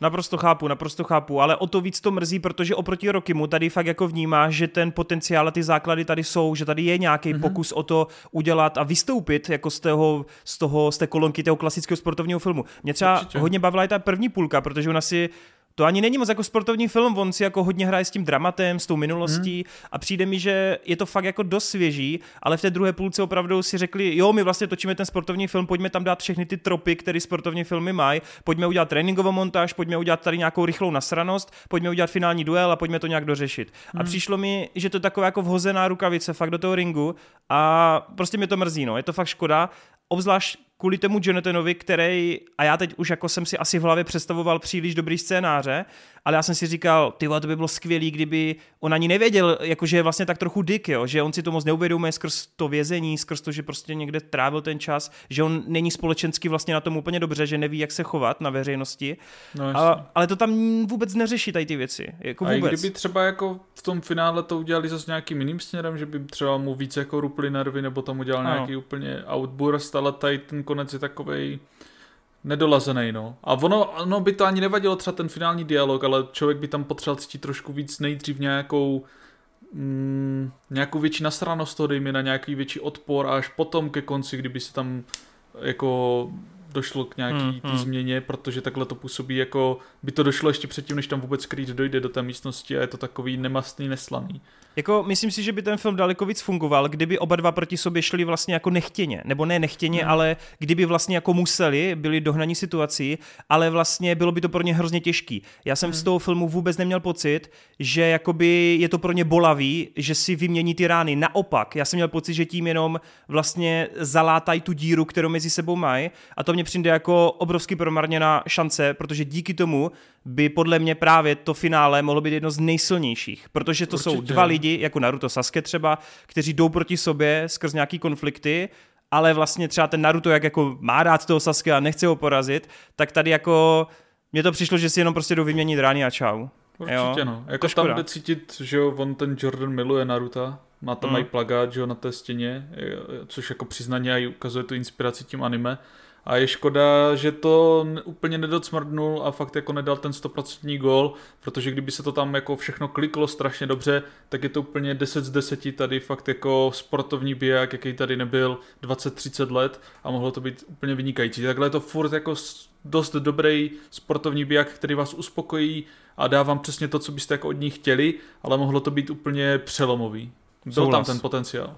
Souhlas, souhlas. Právě, že ta první půlka je tak dobrá, že si říkáš, oh my god. A pak je to trochu, trochu vyčpělý. No, uh, dobrý, tak jo, tak já si myslím, že třetí Creed uh, je z naší strany Hotovson. Vy určitě běžte do kina, pokud vás aspoň trošičku zajímají uh, tyhle věci, co jsme tu uh, naťukli. No a teď, pokud se nepletu, tak bude mít slovo Marťas a Marťas se podíval do nového univerza, protože MCU už ho tolik sere, že si řekl a dost, vole, já prostě chci něco kvalitního. A to kvalitní je Sheridanverse. Tak uh, nevím, jestli úplně to bude takhle na takové pozitivní kvalitativní vlně. Moment, to nemám ve scénáři. to nemáš, jo? Režie, uh, režie. Začnu teda tím, že... Umlčte ho, umlčte ho! Sheridan má určitě hodně talent na to napsat drsný, kvalitní scénář. Wind River prostě patří pořád v tomhle ohledu mezi jedny z stop filmů, na které si vždycky vzpomenu. Uh, už jsem tady teda recenzoval při nedávném 1883, které se mi hodně líbilo. A právě proto jsem se rozhodl, jako, že dám šanci i zbytku toho jeho Sheridan verzu. Já jenom a... dodám, viděl jsem první díl 1883, je to fakt dobrý, mm. nemůžu se dočkat, až budu mít často svět taky celý. a teda teďka si dám recenzi 1923, což je další uh, prequel, který došiřuje tenhle ten uh, universe kolem Yellowstoneu, což je ten původní seriál s, uh, s Kevinem Costnerem. A lidi, lidi teď v hlavě jenom vole takový ten mem vole toho Charlieho vole na té, u té tabule jo. vole ten Charlie Day, nebo jak on se jmenuje ten herec, že jak úplně nevychází, kolik, jaký letopočty, co mám dělat vole. no a to ještě přibyde další, protože kromě Yellowstoneu, který má vlastně pět sérií, teďka běží aktuálně pátá série, Uh, ten 1883, což si teda dobře chápu, tak to má být uh, jenom takový uzavřený příběh, že tam nebude pokračovat nějak dál, protože v podstatě pár let potom, co skončí příběh tady tohohle seriálu, tak se odehrává ten 1923 s Harrisonem Fordem, který teďka budu recenzovat. A ještě pokud uh, se nepletu, tak je v přípravě další, v, uh, další seriál, který bude nějak kolem druhé světové války. Myslím, že hmm. 1944 nebo tak nějak má být. A hmm. spekuluje se, že tam bude hrát Matthew McConaughey jako hlavní oh. roli. Takže nice. jako mohlo by to být hodně zajímavé rozšíření tohohle světa. Líbí se mi, jak on se jako vybírá fakt uh, takové ty od toho, od, od toho konce 19. století, ty důležité momenty pro uh, hlavně americkou historii a v podstatě díky té svojí ro, rodině Datnových, které on sleduje jako ten jejich příběh, tak v podstatě mapuje i tak nějak trošku jako tu historii té Ameriky. Což si myslím, hmm. že je hlavní důvod toho, pro, nebo jeden z hlavních důvodů, proč je to takhle úspěšné v Americe.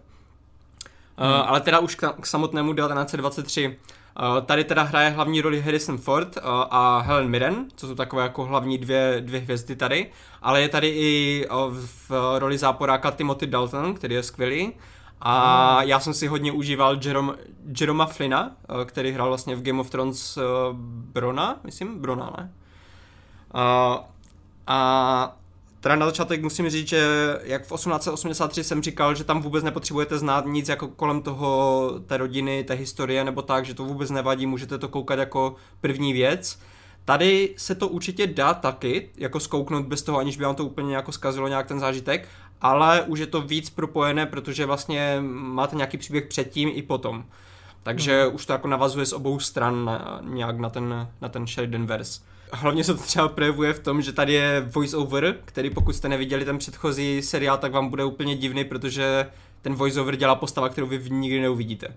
Což jako dává smysl z toho pohledu, jako že on se to snaží fakt dělat takové jako multigenerační vyprávění, kde vlastně ten voice over, který poskytoval uh, už jako v tom prvním uh, v prequelu, v tom 1883, tak tady už tu postavu sice neuvidíte, ale ten voice over je tam pořád zachovaný. Že ona to pořád jako uh, minimálně na začátku té série trošku komentuje.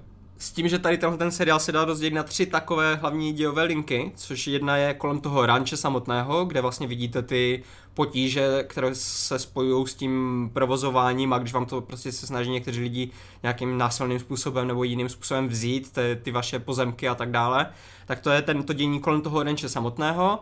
Pak je tady dějová linka taková jako indiánské převýchovy, kdy sledujeme uh, indiánskou dívku, která je mm, v podstatě násilně držená ve škole, kde, kde se jí snaží vychovat na katolickou víru a snaží se jí učit prostě těma způsobama, eh, jak, jak žít jako správný bílý muž nebo jako bílá žena.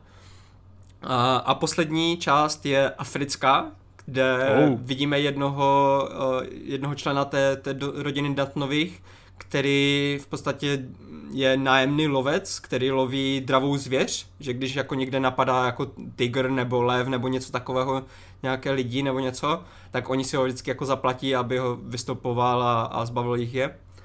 Tak uh, musím říct, že ta africká část je bez zesporu úplně to nejlepší. To je jako, tam to úplně brutálně táhne ten seriál, protože tam jde strašně cítit právě takové to romantizování té dané doby. Je to úplně, jak kdybyste četli prostě nějaký dobrodružný román, víš co, kde prostě uh, kdysi dávno tam prožíváte nějaké dobrodružství v uh, divočině a tak, je to fakt super.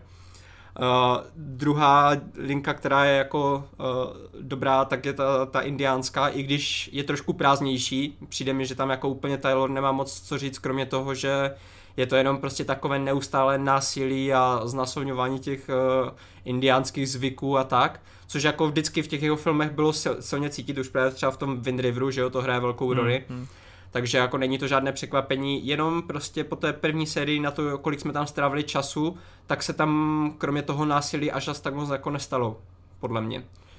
A poslední část, která jako paradoxně eh, se mi nejméně líbí, tak je právě ten, ten ranch, protože tam se pořád tak nějak trošku opakují ty motivy, je to furt jako trošku na jedno brdo a i když jsou ty postavy hodně dobře zajíma- jako napsané a zahrané, jsou tam ty konflikty dobře podané, tak mě už tady začíná dost vadit přesně to, co jsem si jako myslel, že mi bude vadit a hlavně na Yellowstoneu, že Uh, oproti tomu 1883, kde ty postavy, oni si romantizují tu danou dobu a potom jsou za to potrestány, protože jako ta, ten život není, není žádná jako romantická, romantický příběh, není, není nějak jako krásný a jednoduchý, tak uh, tady ty postavy, oni žijou v tom romantickém světě, ale nikdy za to v podstatě nejsou potrestány, protože ten seriál už si, to, už si tu dobu sám romantizuje. On chce, hmm. aby prostě to vypadalo tak jako krásně, dobrodružně a to. A potom se mi tam trošku vytrácí jako to, to drama a, a nějaká ta uvěřitelnost toho příběhu což právě v tom ranči jsou tam prostě scény, kdy postavy dostanou takové zranění, které v 18, v 1883 tam lidi za, jako umírají jenom na to, že přechází přes vodu, nebo že je kousne had, nebo že dostanou jednu kulku, jeden šíp prostě a jsou mrtví, jo, protože prostě v té době nemají žádnou medicínu nebo tak. Tady je to jenom o 20-30 let později a Borec tady dostane prostě celý zásobník kus kulometu vole do těla a, a přežije to a je v pohodě za pár dílů. To je hustý, Takže... Kam se ta lékařství posunulo za to. Jo no. Myslím si, že právě jako to není úplně o tom, ale spíš Počkej, o tom, že... takže v Yellowstoneu jsou všichni nesmrtelní, nebo? je, je to trošku, trošku, trošku to tak je, no. Nice. Právě tady tyhle ty věci mi trošku vadí, protože Sheridan, on má tu reputaci toho, že tam dává ty drsné scény, akční a tak, a pokud máte nějaký cast lidí, jako, který nerozšiřujete pořád nebo tak, tak nemůžete v jednom kuse prostě co dva díly někoho zabíjet nebo tak. Prostě to ani Game of Thrones nezvládlo při tom počtu postav, které tam mají a Sheridanverse nemá až zas tak moc postav. On má spoustu vedlejších postav, ale ty postavy, které jsou důležité pro něj, tak eh, to jako úplně nefunguje. No. Hmm. No a poslední věc, co bych zmínil u toho ranče, tak je tady krásně načrtnutý konflikt mezi takovou tou starou eh, rančerskou Amerikou, jako bez té technologie, a právě příchod elektriky, protože v té době právě jako se začala, začaly objevovat první auta, začaly být první elektrické sítě a žárovky a tak dále. A je tady to lehce načrtnuté, ale v té první sérii to je absolutně nevyužité. Jako ten seriál se o tohle nezajímá, je to tam jenom takové jako trošku pozadí toho kontrastu, že někteří jako ti rangeři furt jezdí na těch koních a nemají rádi ty auta, zatímco jako už tam vidíš, že v těch městech už ty auta jako normálně, normálně tam jezdí.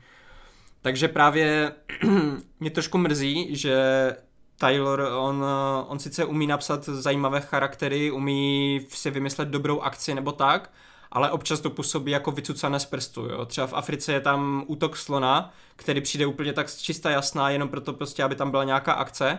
A tohle je věc, kterou, kterou si všímám skrz všechny ty jeho projekty, kromě 1883. 1883 mi přijde, že napsaný jako film, který jenom prostě rozpřestřel na, na víc epizod, což mimochodem říkal, že udělal i u Yellowstoneu jedničky, že jako první se, série je v podstatě desetihodinový film, který jenom rozstříhal. Což jako... což je tak nepochopitelný, vole. Eh, což jako právě místama už tam skřípe to, že on, když se věnuje těm postavám a buduje si tam nějaké dějové oblouky s nima, které nejsou akční, tak on má potřebu prostě, už tam dlouho nebyla akce, už tam musím prostě něco dát a občas to působí trošku na sílu, no. Hele, a jaká ta akce je, když teda si zmínil třeba když, toho slona? Když je akce, jako ta uh, technické provedení, nebo jako celkově jak to vypadá, tak to je úplně na brutální úrovni, to je jako Fakt? HBO uh, uh. úroveň, to, to je právě jedna hmm. z věcí, co se tomu určitě nedá upřít, to, že on dokáže zachytit fakt atmosféru té doby. Jako fakt jde vidět, že tam je hodně práce věnovaná, nebo jako pozornost věnovaná tomu, aby všechno vypadalo fakt jako z té doby a odpovídalo to tomu, jak, jak, jak se chovali v té době, no. Hmm. A ještě, abych se vrátil ještě k tomu, k těm podobným věcem, tak i v té rancherské části jsou tam opakující se hrozby, jo. Že v Yellowstoneu, myslím ve čtvrté nebo v páté sérii, se řeší dost podobné hrozby, co se řeší i v tom 1923. Což jako pokud vy nakoukáváte fakt celý ten, ten uh, Sheridan verse, tak by vám mohlo trošku vadit, jo, nebo aspoň mě to trošku vadí, protože jako jasně, říkáš si, je to ranch, prostě ty hrozby budou vždycky podobné nebo tak, ale i to řešení některých těch problémů, jo, že oni tam prostě dvakrát oběsí, nebo se snaží oběsit záporáka a ta scéna je prakticky identická v 1923 jako v Yellowstone, jo. Můžete mm-hmm. si mhm. říkat, uh, je to krásná paralela, jo, ale tady tyhle paralely mi lépe fungují třeba, když on tam, uh, tam jsou dvě, dvě děcka, které umřou uh, svým rodičům a je tam v podstatě stejná scéna, kdy ten rodič si vezme to svoje mrtvé dítě a leží tam s ním pod stromem a jako v podstatě takové ty poslední okamžiky si užívá s, s, s s tím svým potomkem. Tak tam mi to přišlo jako krásná paralela, jo? když to vidíte takhle skrz eh, dva, dva seriály, že se to takhle krásně protne a je to ta sama, gen, eh, ta, ta sama rodina ale když se už opakují motivy i se záporákama, s jejich motivacema, s tím, jak se jich zbavují a tak, tak už mi to přijde jako, že trošku, trošku ohrané. No. Takže, takže to vlastně funguje na způsob toho, že když sleduješ Yellowstone, tak máš jako nějaký konzistentní příběh a když chceš jako ten příběh mít o 100 let jako dozadu, tak ho prostě se podíváš v tom mm-hmm, prequelu přesně, a vlastně dostaneš to stejný. Dostaneš to stejný, jako co se týče té rancherské dějové linky, nebo jako, no, ono to není úplně jako, nechci říkat, že to je stoprocentně stejné, jasně, on spíš jako jen prvky některé jsou tam podobné, ale co to obzvláštňuje, jsou právě ty přidané linky s těma indiánama a ta africká, ta africká to bez zesporu tenhle seriál, jako všichni, kdo to vidí, tak rozhodně se jako budou říkat, že ta je ta nejlepší část toho seriálu. A ty potom nemáš pocit toho, jako že si nějak jako eh, neuspokojený nebo tak, protože něco nového si dostal, podíval se na nové místo a tak, takže on to dokáže obohacovat, jenom když slyším od některých lidí, hlavně v Ameriky, že tohle je nejlepší seriál ever nebo tak, tak to právě tady u mě ztrácí uh, a nemůžu tomu dát úplně jako těch pět hvězd s, jako s dobrým svědomím. Hmm. A teda, abych to nějak zhodnotil nakonec, tak potenciál tam určitě je. Ono tohle bude mít určitě pokračování další série, takže on z toho může vykřesat úplně jako nějaké brutální, ještě něco, co jsme neviděli ani v tom Yellowstoneu, ani v 1883. Hmm ale zatím je to takových uh, solidních 75%, kde fakt jako ta rancherská linka to trošku pro mě táhne dolů, africká naopak nahoru a ta indiánská je trošku prázdná. Uh, hmm. 1883 zůstává nepřekonané hlavně protože prostě tam fakt to romantizování je potrestáno, tady naopak to romantizování je ten hlavní důvod, proč se díváme na ten seriál a už kvůli tomu to uh, ty postavy ztrácí, tak, nebo mají takový plot armor a ztrácí to trošku jako uh, to drama, dramatičnost toho. A Hustý. nakonec ještě musím říct, že nevím, jestli tohle bude udržitelné, protože uh, jedna epizoda stala 30 až 35 milionů, jo, což uh, Game of Thrones, nejdražší, nejdražší epizoda Game of Thrones je 15 milionů. Polovina toho, co oni dali tady za jednu epizodu. Ty jo, já mám, nechci kecat, jenom sorry, že ti do toho hážu vidle, jenom mám pocit, že Stranger, Stranger Things stojí nějakých 30 mega na epizodu. Počkej, hele, ať to klidně Jo. Já si myslím, jo, to... že to je nějak 30 na jednu epizodu. A to se, to se přece všichni shodneme, že to je jakoby top, top, top kvalita, že jo, jako produkční. Jo, no. jenom, jenom tady právě chci trošku jo, říct, jo. že ono se to tady projevuje hodně na tom, eh, na těch setech, na, na těch kostýmech, na tom, že to fakt vypadá z té dané doby, ale kromě toho si nemyslím, hmm. že to je opodstatněné. On to totiž eh, Taylor docela táhne v tom, nebo jako táhne to na, na takové vysoké čísla v tom, že on ten realismus občas až přehání, Jo, v Yellowstoneu uh-huh. se strašně chlubí, kolik on platí jako za, za ty nejdražší koně, jo, aby tam prostě měl ty nejlepší koně na, na ty uh, triky, nebo když tam jako běhají někde a to. A jako potřebuješ to? Potřebuješ být čistokrevného hřebce, který ti vyhrává ceny nebo tak, abys jako ukázal ve filmu? Já si myslím, no, že to není úplně potřeba a tohle je, jako neříkám, že tohle je ten důvod, proč je to takhle drahé, ale myslím si, že Taylor dělá hodně takových rozhodnutí, kde on by mohl ušetřit na něčem, ale on nechce, protože on už tam má teďka u toho Paramountu takovou pozici, že oni mu dají cokoliv on chce, že jo. No, to je právě ono, že Paramount ho má teď jako zlatý důl, že jo? Právě, právě. Já jsem se chtěl ještě zeptat, jestli vás třeba takhle často potom nemrzí, když nějací tady ti tvůrci jako ten Sheridan se strašně nadlouho zasekají u nějaký takový série a jedou jenom tohle a ne, nedávají prostě třeba víc variabilní příběhy, protože já jsem třeba typ takový, že když máš takový skvělý tvůrce, tak jsem nerad, když se někdo až moc dlouho zasekne u jedné značky. Uh, no. Souhlas, ale já si právě myslím, že Tyler není zatím ještě na takové úrovni, aby dokázal eh, mít třeba, nevím, takové dospětí jako má Fincher, jo? že prostě Myslím. točí různorodé filmy. Uh, když se podívám na tu jeho filmografii, já jsem neviděl úplně všechno, jo, ale co, co, co jsem viděl, tak mi přijde právě, že má dost podobné témata vždycky. Vždycky je to o, tom, o té surové, brutální akci, a ty postavy jako mají silně napsané dějové oblouky a chování a motivace propracované, ale furt je to dost podobné, jako není to, není to úplně, že on, on nedokázal zatím udělat něco, co by se úplně vymklo tomu, co dělal předtím. Což právě hmm. myslím si, že on, on třeba si najde tady tuhle tu svoji konzistentní uh, nějakou workflow a naopak se mi, já mám hodně rád tady ty mezigenerační vyprávění, už jsem tady kolikrát říkal, že já mám rád, když hmm. ten příběh to on dostává hloubku tím, že prostě víš, co bylo předtím a co bude potom. A tady tohle to je popravdě to, co mě táhne k tomu verzu. Jako, ač eh, prostě s tím mám nějaké problémy nebo tak, tak eh, je to pro mě fakt příjemný seriál, na který jsem se vždycky těšil, na každý díl. A můžu ho jako jenom doporučovat, protože jsou tady určitě lidi, kteří si to užijou daleko víc než já. Mně se na tom strašně líbí to, že vlastně ten seriál je úplně jako svým způsobem takový jako anti-mainstreamový, ale přesto je z toho jako gigantický mainstream. Nebo jako mně přijde fascinující, že tu máš ty hry o trůny, Stranger Things a, a takové věci a pak ti tady přijde Sheridan, vole, dá ti Kevina Costnera piče někde na ranču a ty si říkáš, to nikoho nebude zajímat, vole. A teď kámo, je to prostě největší jakoby kabelová, kabelová hitovka, která jako fakt ty čísla má úplně neuvěřitelný z té Ameriky. Já jsem to sledoval rok co rok a jenom, jenom rychle odpovím na Hrotyho, u něho mě to tolik nemrzí, protože po Wind Riveru mám pocit, že on dělal eh, jenom to s tou Angelina Jolie, což je jako nic moc, a dělal scénář pro toho Toma Clancyho, což je taky nic moc. Takže jestli se našel v tom Yellowstoneovi, což upřímně kdo jiný ti bude dělat přesně tyhle dobový chlapácký show, že jo? A pokud on to bude dělat tímhle způsobem, asi jako kvalitně stále, tak ať si to dělá, no, že u něho mi to nevadí, třeba kdyby mě to řekl u Matthew a Vona, tak tam mě fakt jako sere, že se zabíjí s Kingsmanama. Jasný. No. Bavili jsme se o těch budgetech, Našel jsem to, Stranger Things čtvrtá série, tak měla 30 milionů dolarů na epizodu, mm-hmm. což je ty vole crazy prostě jako. Yeah, yeah. A nejdražší seriál zatím, tak to je ten Pán prstenů, že jo, to je 60 mega, jestli se nepletu, mm-hmm. na epizodu. Jenže, a jo, vlastně, jo. Jenže no. to jsou právě seriály, ve kterých je hodně CGI a ano, jako ano. takový jako virtuálních prvků, hmm. plus uh, hodně fantasy setů a tak tady tohle ten seriál nic takového nemá. On má fakt mm, jako jenom ty dobové věci, on se snaží být co nejvíc realistický a kolikrát jo. prostě ty scény jsou fakt jenom o tom, že dvě postavy někde sedí a něče, o něčem se baví, jo.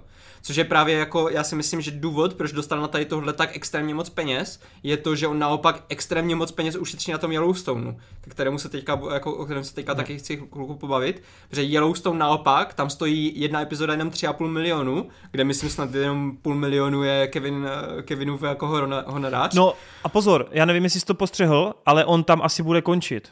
Jo, k tomu se taky dostanu. Jo, ok, ok, ok. Máš to nadrcený, sorry. uh, a myslím si, že právě ten Yellowstone, on je tak strašně úsporný a vydělává tak strašně velké peníze, že jim se vyplatí mu na, jako nasypat ty peníze do toho 1923 a tam si může jako dělat, co chce.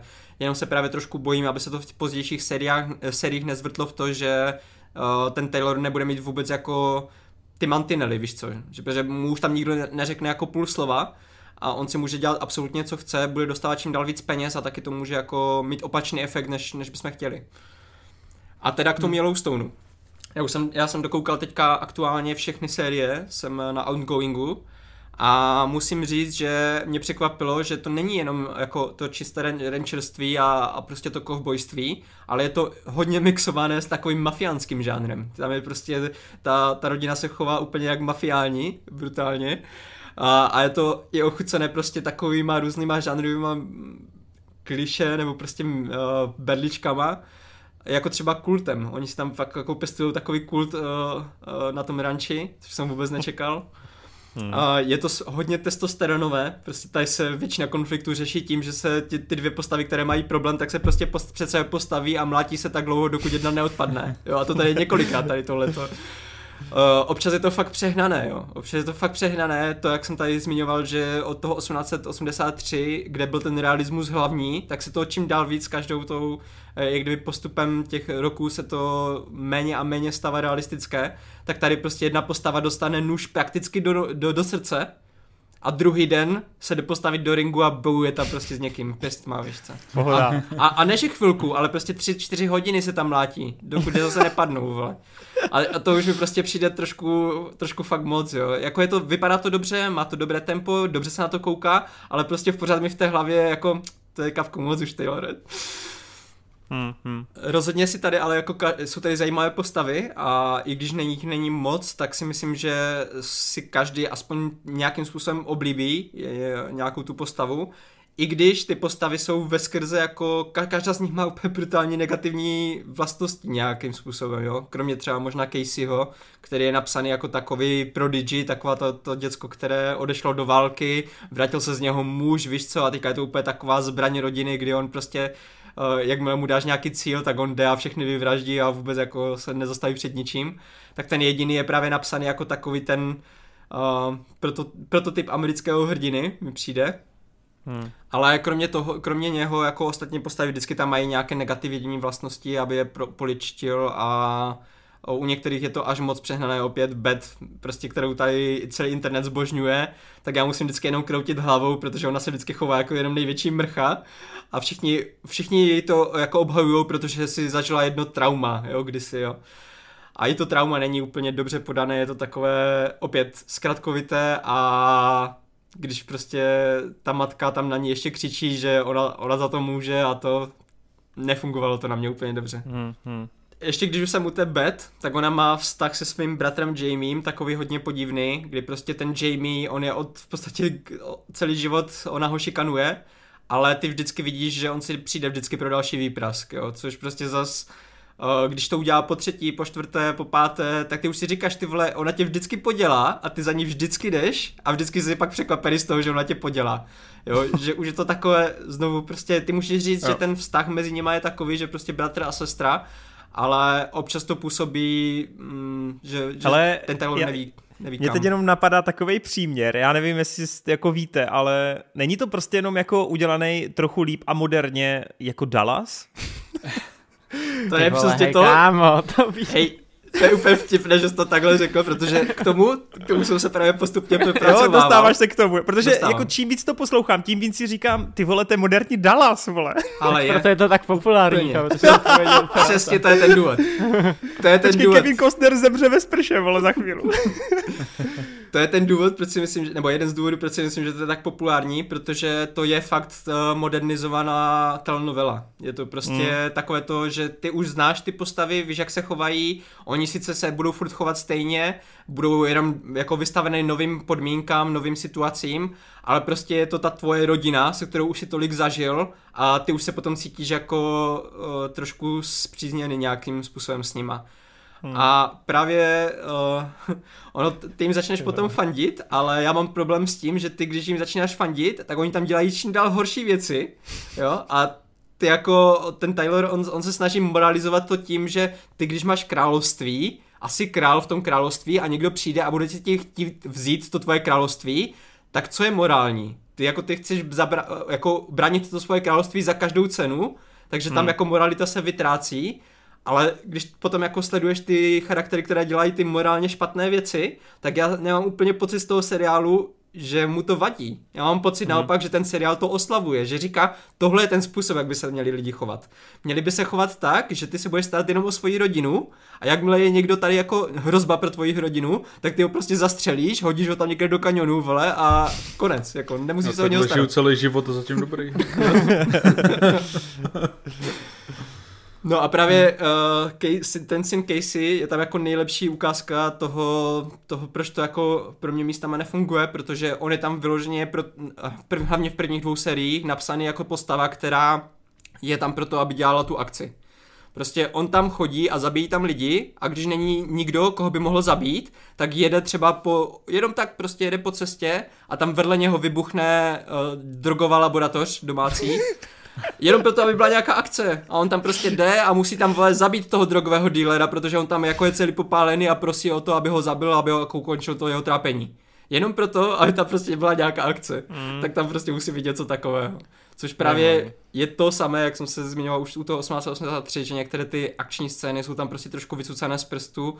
A jako ty můžeš říct, může se to stát. Jo, může, ale ty takhle můžeš říct, že v každém filmu, každý film může být ukončený tím, že přiletí asteroid a zničí celou zemi. Jako může se to stát, ale když se to stane v každém filmu, tak to nebude jako uspokojivé, že jo.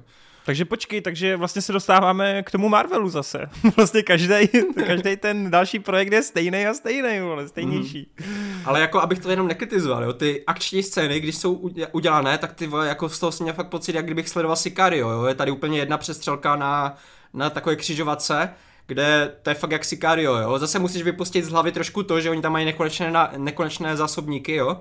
Tam neuvidíš nikoho přebíjet, ale sypou tam vle 6000 kulek, jo, ale... No, ale jako dopad ta akce, ta, jako fakt si to užíváš, protože je to dobře natočené, je to tak jako brutálně podané, že dobře se na to dívá a to je celý jako popis toho seriálu. Dobře se na to dívá, ale jakmile prostě nad tím trošku víc přemýšlíš, tak se to začne trošku rozpadat, no, pro mě. Zajímavý, zajímavý. A abych to úplně jako tu pointu s tím Casem trošku jako zabil, tak eh, teďka poslední série, oni se ho snaží předělat, jako aby nebyl ta zbraň, aby nebyl jenom ten člověk, který tam chodí a zabíjí tam všechny, a ten seriál vůbec neví, co s ním dělá, dělá, má dělat, ale vůbec. A on hmm. poslední sérii v podstatě strávil tím, že ho tam vlk pozoruje při tom, když má sex se svojí ženou a pak musí jít do přírody a spat tam deset dní vole pod, pod čirákem, aby se spojil s tím duchem toho, toho vlka, nebo něco Což takového. Je kurva. a, a Tyhle, jako, co to je? jako vůbec ten seriál v tu chvíli prostě neví, co si má počít s tou postavou. Podle mě to moc nefunguje, no. No a co ten, co ten Kostner?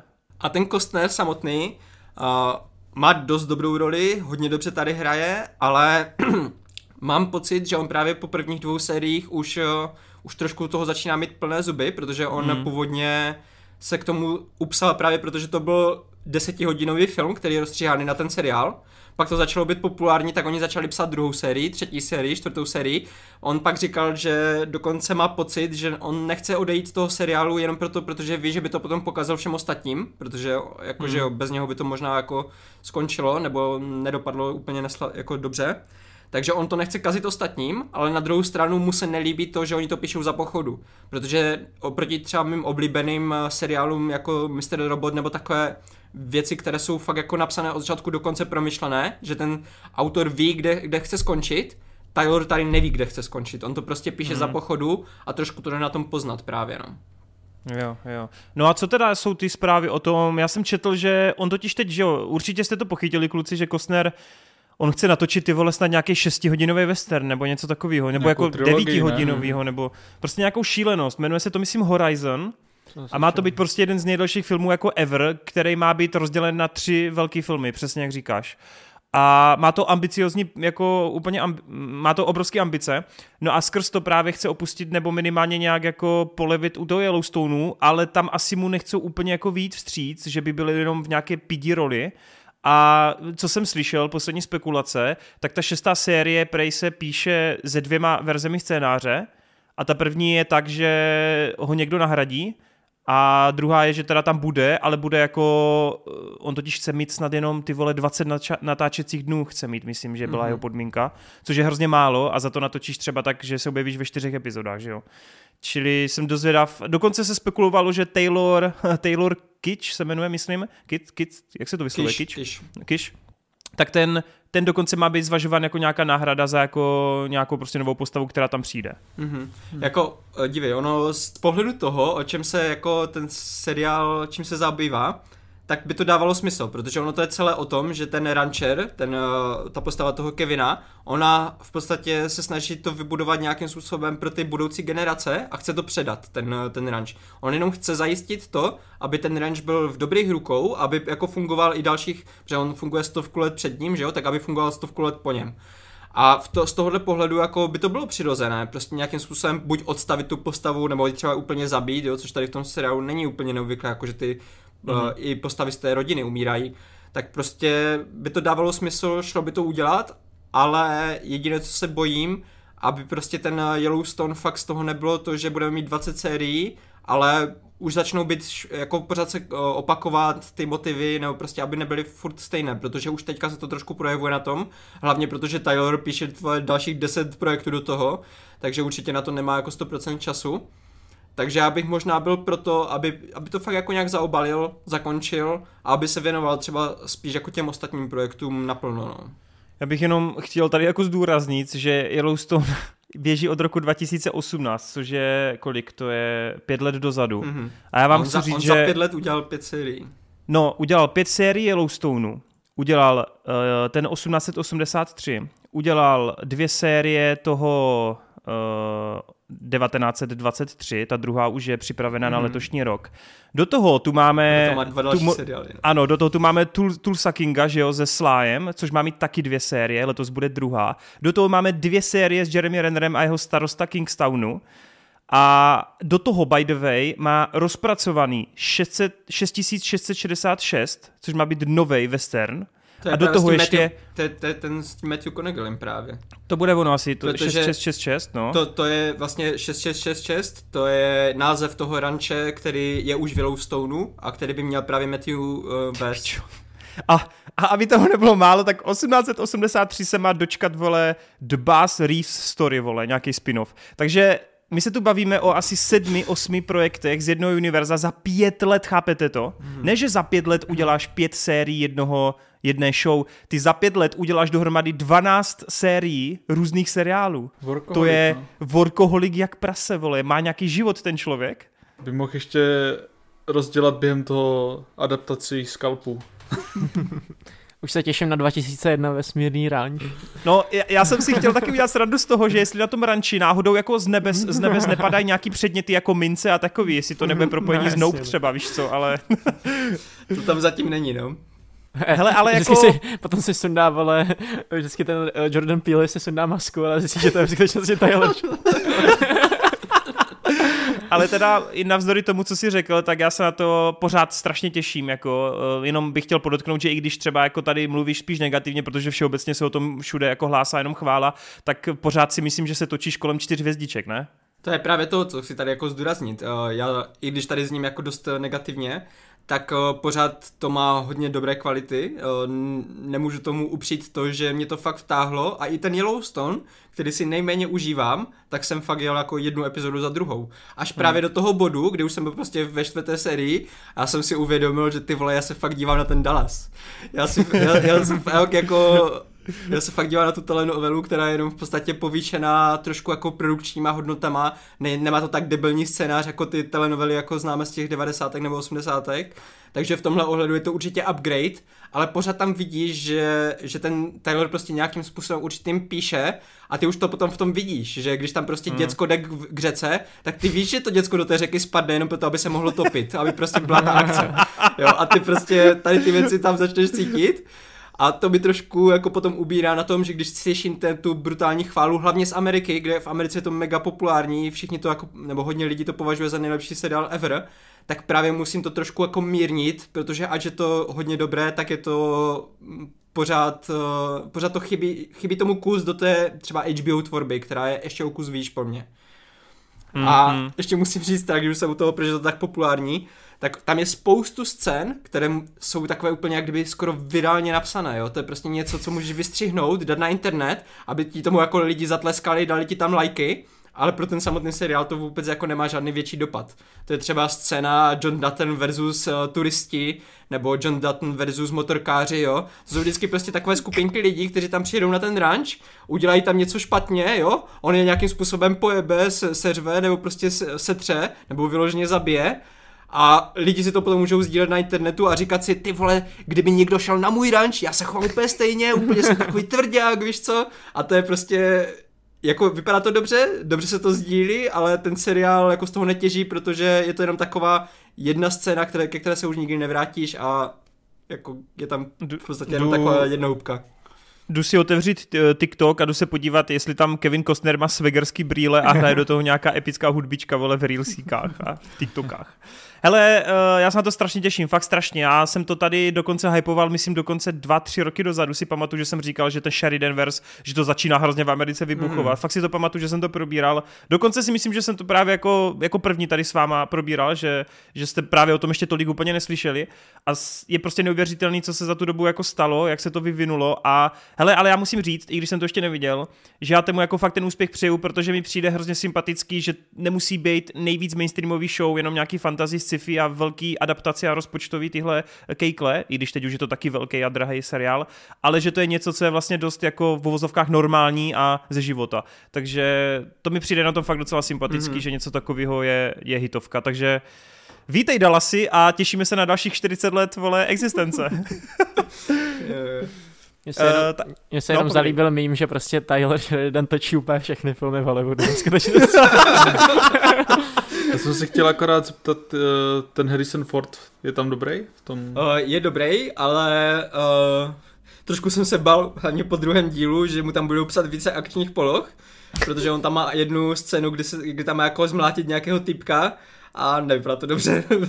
on se jako moc Harrison už nemůže hýbat a když tam jako úplně někoho mlátí a to a, a ten člověk jako je daleko fyzicky zdatnější než on a krčí se tam před ním, víš co a to.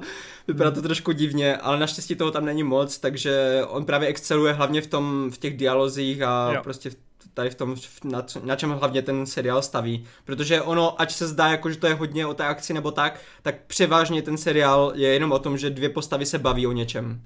Jo, no nice. tak proto, proto v Indianovi Jonesovi se rozhodli půlku filmu udělat v té minulosti a digitálně Harrisona omladit, protože v té akci asi už to v té hmm. současnosti nebude úplně, tak 80 let, no, to je prostě, to, to nezabráníš tomu. Mimochodem, ještě poslední dotaz, než přejdeme konečně k Vejdovi, aby si taky popovídal o něčem a s Hroťákem, tak eh, mě zajímá na kluky otázka, tak u Hrotyho vím, že už teda rozkoukal něco, ale zajímá mě, jestli máš plánu jako zkusit minimálně, zkusit úplně všechno od něho. Jo, a hlavně, jo. mě totiž zajímají hlavně i ty moderní věci, jako je ten Tulsa King a jo. ten, ten právník. Mayor of Kingstown. Jo, jo. Jo, jo, mě to zajímá všechno a vlastně mě možná ten Tulsa King a ten Mayor of Kingstown zajímá víc, jak třeba ten Yellowstone.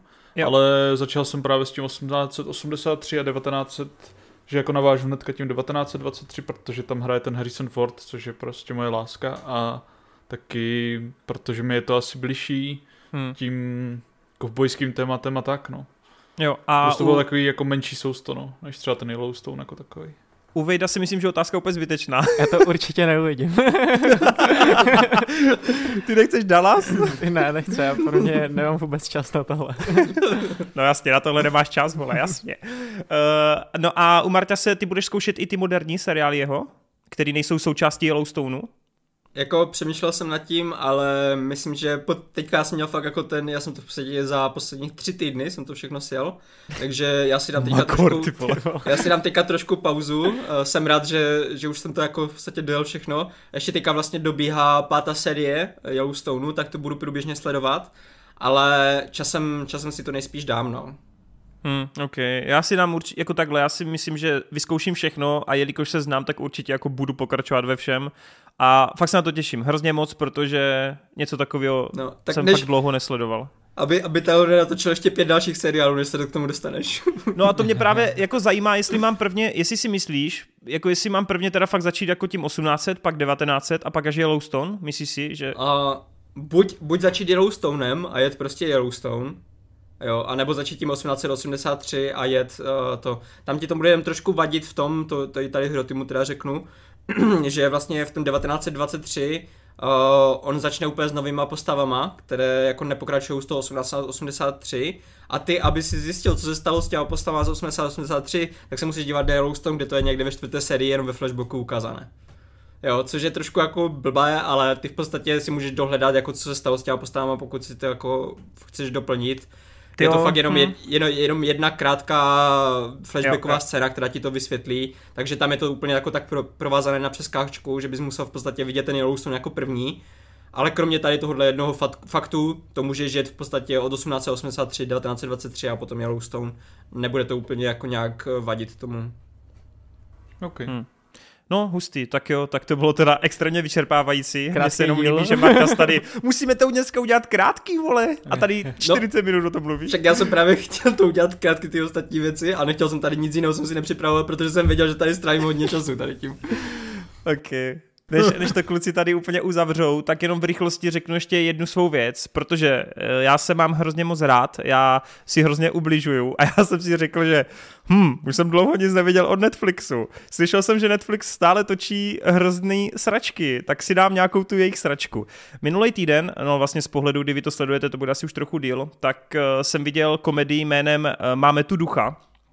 A dámy a pánové, to bolelo, vole.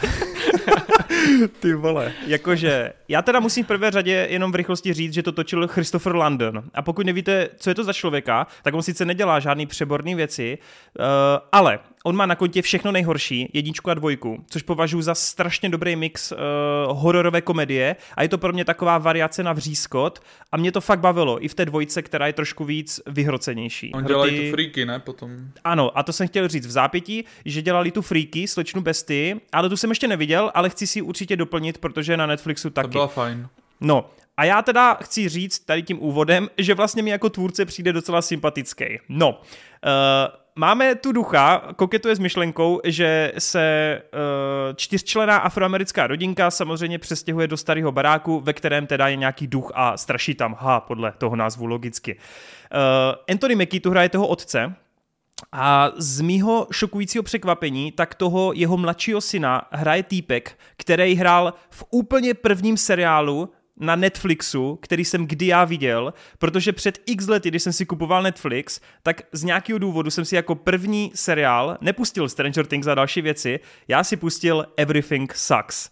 Je to věc, kterou pravděpodobně nikdo z vás nezná. Klasický má to jenom, terén, no. má to jenom 8 epizod a já tam viděl prostě něco na způsob coming of age, young adult, vole, ano, tady ty... Ano. Vždycky to no a, tak jsem si dal Everything Sucks a ten hlavní mladý klučík, který tam tehdy teprve jde do puberty, tak tady v tom novém filmu máme tu ducha, hraje hlavní postavu a já vám něco musím říct. Od Everything Sucks se stal strašným čurákem. Jakože ten kluk je tak nesympatický kokot, ty vole, on když promluvil, já jsem reálně si to musel dát normálně druhou půlku do dubbingu, vole, českýho, protože ten kluk, to jsem v životě neudělal, ten kluk má tak on není, já nechci být zlej na homosexuální lidi, ale on není gay v tom filmu, ale mluví jak gay a má tak strašně nepříjemný, šišlavý, tichý hlas. Proti tomu se vyhraňuju, jako geové nemluví určitým stylem, to je stereotypizace tak, já jsem a tady k tomu říct. nebudu jako přistupovat vůbec. Děkuji, Hraty, děkuji, že jste řekl za Čuráci. Tak, uh, omlouvám se všem homosexuálům, sám můžu být klidně taky homosexuál, no stres. Uh, jenom chci říct, že má strašně divný a otravný a takovej vlezlej hlas, který upřímně používají všichni známí influencerští homosexuálové, takhle to řeknu. Jako, pokud se podívám na homosexuální influencery, kámo, tak to je definice hlavní postavy. Kolik, Máme kolik tu sleduješ ducha. homosexuálních influencerů, že to máš takový vzorek. Kámo, já si myslím, že o to nevím, se tady začínáme dozvídat z té recenzu trošku. Ty vole, to měla být krátká minutová recenze, vole, ty mi pokoj. tak ty jsi tady začala jenom mluvit o homosexuálních influencerech, Kde se to tady vzalo?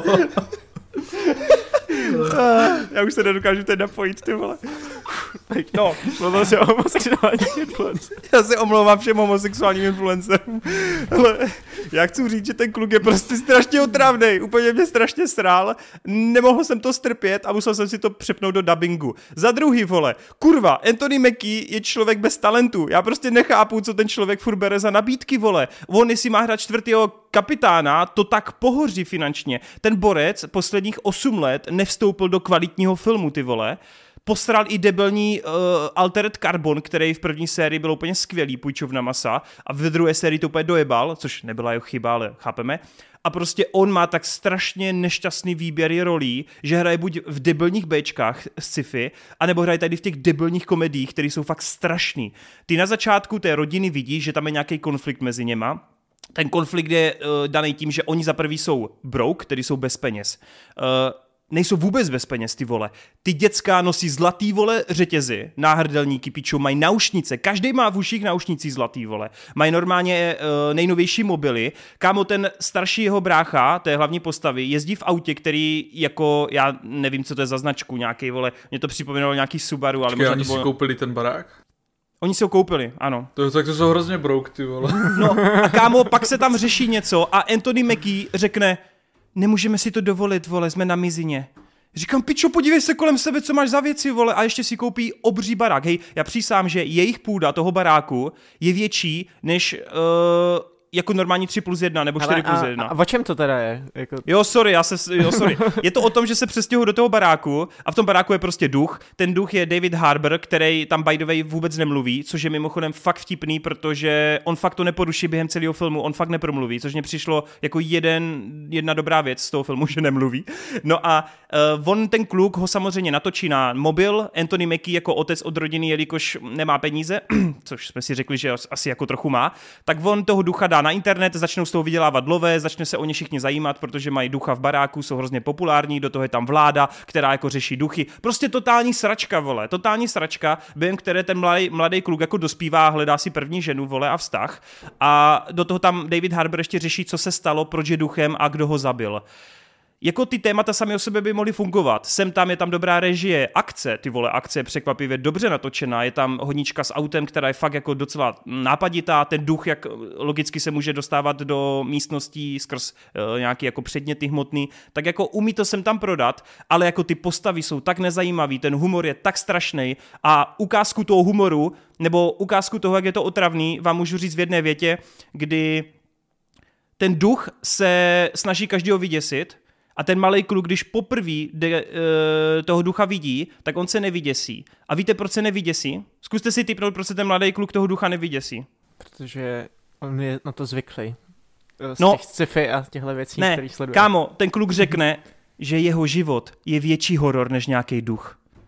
Kámo, ten kluk má úplně všechno, na co si pomyslíš, vole. Já jsem v té chvíli měl chuť, vole, vypnout Netflix a napsat jí, běžte do piče, vole. Kámo, reálně celá zápletka je o tom, že on má horší život a proto se nebojí ducha, vole. Jako Zní to je to... tak trapný, to je tak trapný, to úplně ukazuje tu debilní vole namyšlenou moderní éru vole tady těch mladěchů a já to teď zase kategorizuju samozřejmě, ale prostě mě to úplně, úplně mě to vytáčí. Mluvíš jako rodiče. ne, ale... fakt je to hrozný. Zní to jako hodně blbá variace na Ghosts od BBC, takový ten seriál, nevím, jestli někdo z vás zná, ale... Vím, Hele, uh, říkám, ta akce jsem tam dobrá, ten David Harbour je tam jako dost vítaná eh, jako taková pozitivní věc, ale jinak je to nevtipný, je to nezajímavý, ty postaví tě serou, není to vlastně... Stačí, že tam hraje Anthony Mackie hlavní roli. no ale, ale to je tak jako já mám pocit, že on je tak znuděný prostě tím, co hraje, jo? že on ani nemá co hrát. Jo? A ty rozhovory, kdy ty vidíš, že ten rodič s tím dítětem má nějaký konflikt a ty, ty nevíš, co ten konflikt je prostě. Pak ti v půlce filmu řeknou, že no já jsem totiž, vole, jak si začal růst, tak si začal uvědomovat, že jako i tatínek má nějaký jako slabý stránky, ale oni ti to tam neukážou nějak, jo? oni ti to tam jenom řeknou. A jako je to strašný. Jako dál bych tomu třeba 3-4 z 10, protože ta produkční stránka mě bavila, ale jako co se týče scénáře, nějakých myšlenek, nějaké jako nějakého narrativu a prostě jak to funguje, jaký tam jsou payoffy, je to bída, strašná bída a nějaký zvrat ke konci to prostě nezachrání, jo? že já bych to přirovnal eh, k tomu, když dostaneš třeba od Shona Levyho projekt Adam, který ale třeba aspoň ke konci je nějak trochu emoční, přestože ten film je extrémně nudný, ale tohle nemá jako vůbec nic prostě. Tohle nemá jako vůbec nic. Jediný pozitivní věci jsou asi dvě minuty čistého času toho Davida Harbera, když je duchem a dělá blbosti, ale no hele, strašný. Úplně mi to znechutilo ty vole tady ty eh, jako komedie černožský a nemám teď vůbec chuť se na cokoliv takového dívat ty vole v blížší době. Fuj, fuj table. Takže tak, uh, sorry. Zní to lákavě, no. Určitě se podívám. Uh, tak kluci, pojďte to vylepšit, prosím. Tak já jsem tady, abych vám odprezentoval dva další filmy, tentokrát jenom český.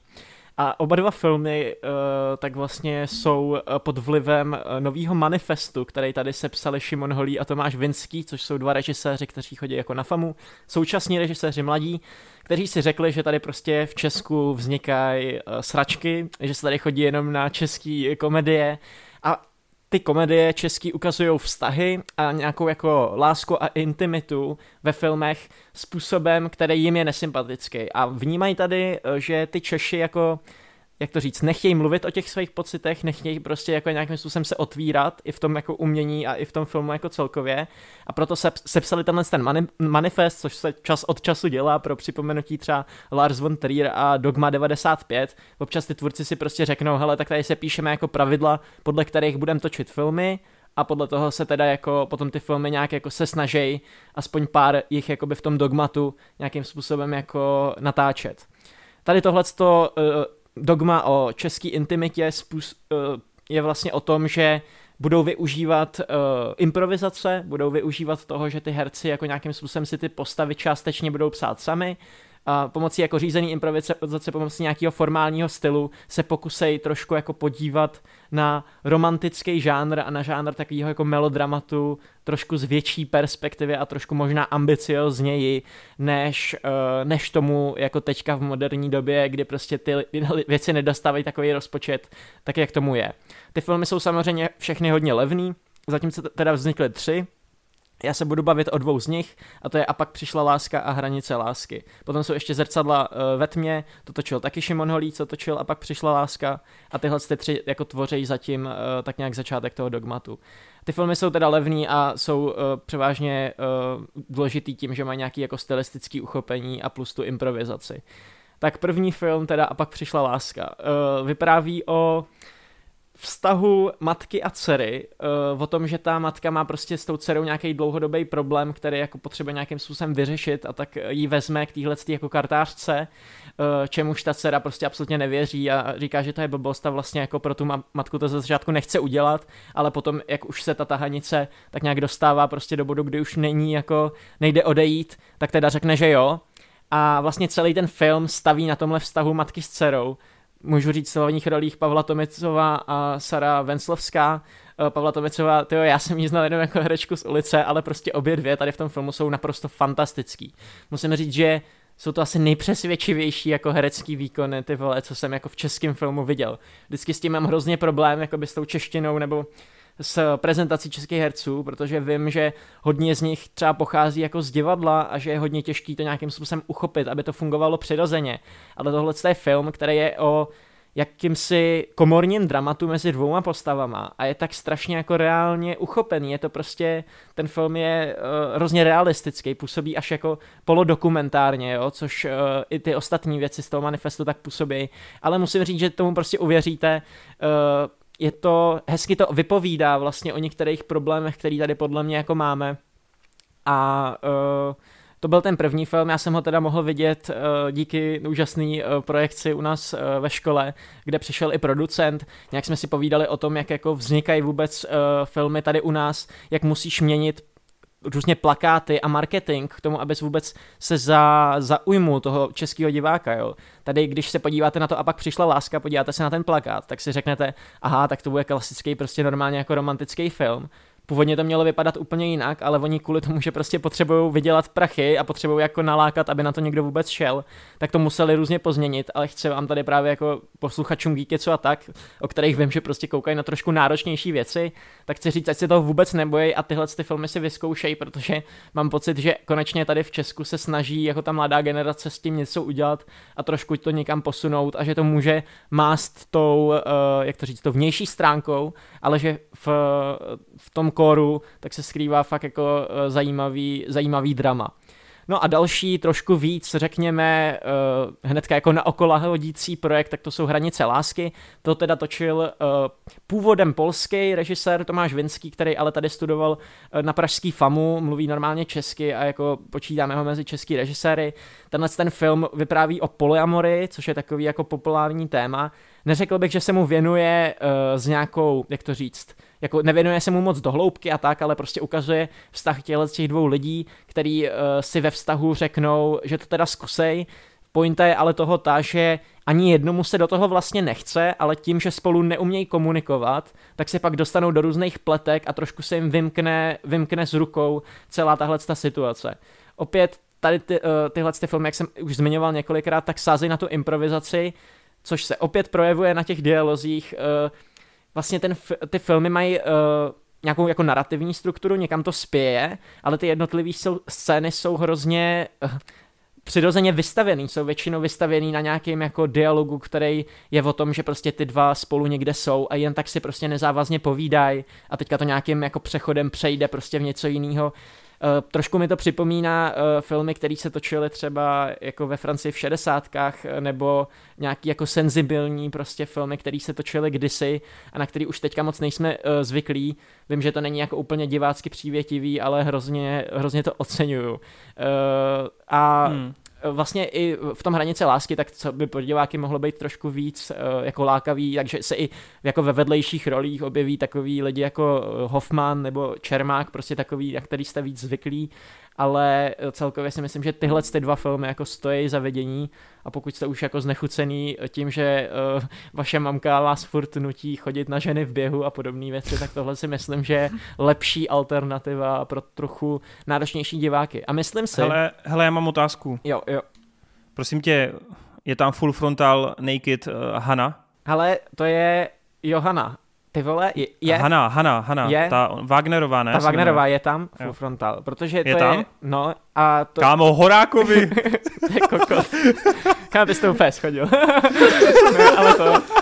Uh, jak, jsem, jak jsem říkal, že ten, uh, to dogma český intimity jakoby uh, jak to říct, se chce věnovat eh, té intimitě, tak oni samozřejmě jsou bezprostřední k tomu, jak na ty vztahy nahlížejí i v těchto těch scénách. Takže ano, je to sice povrchní, ale v těch filmech normálně jako vidíte nahotu docela v hojném měřítku a je to takové jako uh, moc se na to nehraje, prostě fakt to chce jako ukazovat ty vztahy jako do hloubky a, a je to určitě, určitě zajímavý. Nice.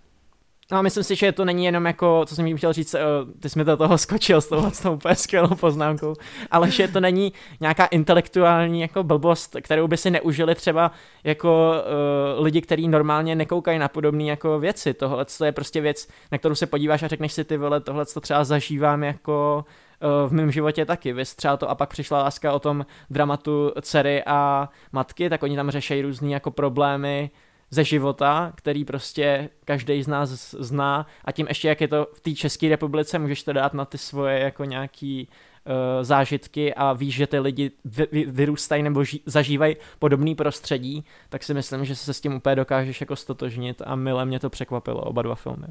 Mně teda upřímně přijde, když jsem viděl trailer na tu hranici lásky, protože já jsem to docela jako čekoval i skrz Moviezone, který to docela jo. jako nějak fičeli a diskuze byla.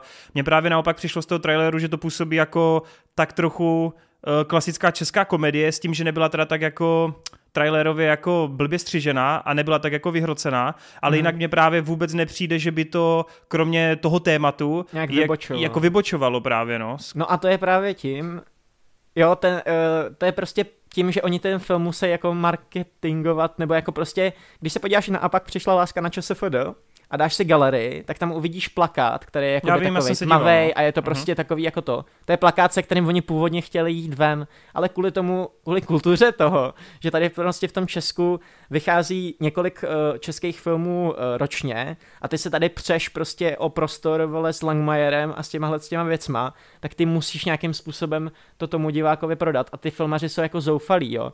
To a pak přišla láska, stálo milion a půl jako českých korun to, ty hranice lásky stále nějakých 8 milionů, myslím. Jo, je to, prostě to jsou tak krátkometrážní věci, které tady vznikají na koleni, to hranice lásky, to se, nevím, asi 8 let jako bylo, v, eh, jako v, než se to mohlo uskutečnit, jo. Takže, eh, takže určitě, no. Jako není to, není to klasický kino. Samozřejmě eh, to dogma o, o tom je jenom otázka, jestli se jim podaří to nějakým způsobem naplnit a něco z toho udělat víc, my eh, jako na těch filmových eh, školách a tak, tak to pozorujeme spíš jenom jako ze srandy, protože víme, že tady takovýchhle jako věcí vzniká hrozně moc a že ne vždycky se to podaří už uskutečnit. Každopádně ale mám pocit, že tohle to teda jako eh, kluci na něco jako kápli a ukazují tady fakt něco, co tady ne- není a chybí, jo, takže... Nice. Cool, cool, cool. Jako vždycky v té závěrečné sekvenci, v tom segmentu, tak bych chtěl samozřejmě za, i tady za kluky eh, společně bychom chtěli poděkovat za tu podporu, ať už ve formě komentářů, sdílení a právě nějakých uh, super díky, což jsou ty finanční hodnoty, ty donaty. Případně obrovské díky vám všem, kdo pravidelně uh, jste členi na YouTubeku, případně na Hero Hero. Moc si to vážím, pokud chcete, aby vaše dotazy 100% byly přečteny, pokud teda ty dotazy nebudou úplně 0 z 10. Dosáhnete toho tak, když na Hero Hero eh, budete podporovat. Tak jenom ať víte, pokud chcete, abyste tady zazněli, abyste měli tu síň slávy a tu minutu slávy, tak eh, skočte tam. Budeme teda prvně číst je. Kluci nemají teda ve scénáři aktualizované otázky, protože jste na poslední chvíli ještě na Hero Hero psali. Každopádně, první je v Teko. Zdař Bůh, snad ještě stíhám dotaz. Zajímalo by mě, která z aktuálních streamovacích služeb je vám nejbližší, případně sestavit pomyslnou top 3 dle vašeho výběru. Což si myslím, že docela jednoduchá otázka, nebo minimálně já ji mám jednoduchou, takže začnu. Eh, jelikož ještě nemám Sky Showtime, tak eh, nemůžu tam zařadit tohle, takže zatím nemůžu úplně posoudit, ale z mojí strany je to pořád Netflix. Netflix nejenom skrz ty produkty, ale i skrz to, jak ta aplikace funguje a jakým způsobem je tam funguje to, to rozhraní jo, samotné platformy. Takže z tohoto hlediska mi to nejbližší a je to taky jediná platforma, kde kromě těch mainstreamových věcí najdu i kotel ty vole evropských projektů a azijských a jsou tam věci, které prostě nikdo jiný nemá, protože všichni ostatní se soustředí hlavně na americké produkty. E, druhou tak bych asi hodil HBO teďkom, přestože aplikace je strašná, fakt strašná, seká se, ale ty produkty tam mají velice dobrý a baví mě. A třetí bych to měl mezi Amazonem a Disney+, Plus, úplně upřímně nevím. Takže, hmm. takže tak. Tak já si to teda vezmu hned dál. Uh, já řeknu na začátek, že já prakticky nepoužívám vůbec žádné aplikace, uh, jako že bych se koukal skrz streamy. Uh, mám tady doma Netflix, máme HBO, ale stejně si vždycky všechno radši stáhnu a pustím si to sám jako bez nějakých kodeků a, uh, a tak. Takže já nebudu hodnotit vůbec, jako jak se používají ty aplikace nebo jak jsou jako ty streamy samotné vystavené, jenom čistě tu, ten obsah, který produkujou a v tomhle ohledu prostě HBO je absolutně nepřekonatelné. Jako Uh, neříkám, že se mi líbí absolutně všechno, jsou tam prostě některé věci, které se mi líbí méně nebo tak, ale ty věci, které mě fakt jako hitnou, jako Last of Us nebo Watchmeni, nebo takové věci, uh, prostě to je úplně, úplně někde jinde. Málo který projekt třeba od Netflixu nebo tak se tomu vyrovná. Druhý by byl asi Netflix, protože prostě on toho produkuje strašně hodně a a ty nejlepší věci jako Mindhunter nebo Stranger Dark. Things nebo Dark, prostě to jsou fakt neskutečné pecky, jo. Jako, to je právě to jediné, kde se tomu trošku přibližuje tomu HBO, ale pořád si myslím, že když se jako hlavně porovná to, kolik toho produkujou, tak to HBO je úplně prostě někde jinde. A třetí, to bude, to, to, to bude jako dost uh, natěsno, ale mám normálně chuť tady říct Apple protože já, ač jsem docela hater jako Apple celkově jako té firmy, nelíbí se mi moc jako jak buduje ty svoje produkty, jak uh, buduje tu svoji uzavřenou síť těch uh, propojených věcí, kde člověk musí si všechno kupovat jenom od nich a nic jiného nefunguje na tom jejich systému. Tak uh, naopak, co týče té programové tvorby, které jako vytváří pro ty streamy, tak fakt hodně oceňuju to, že oni jdou spíš tou HBO cestou, kdy oni si hodně dávají záležet na každém projektu a až, až třeba jako fakt některé jsou úplně hrozné, jako třeba Foundation Izáka Azimova, tak uh, mají tam věci, které mě překvapují. Z poslední doby třeba Severance, o kterém jsem tady mluvil, tak jako... Uh, v tomhle ohledu... ty už spadly kaloty z toho. v tomhle ohledu... Fuck yeah že v tomhle ohledu si myslím, že, že to poráží Amazon, který tam se taky škrábal na tu třetí příčku, hlavně díky Boys. A myslím si, že... Invincible. Jako ten, Invincible, no. Ale jako ten Apple až nerad, tak ho tam asi musím dát na to třetí místo, no. Hej, to, to vůbec neříkej, Apple fakt jede velký pecky, jenom bohužel jede, toho jede. má malinko, no. Ale všechno uh, právě jede tou HBO cestou, méně produktů, ale jako za to hodně kvalitních, nebo se snaží o tu kvalitu, jako no.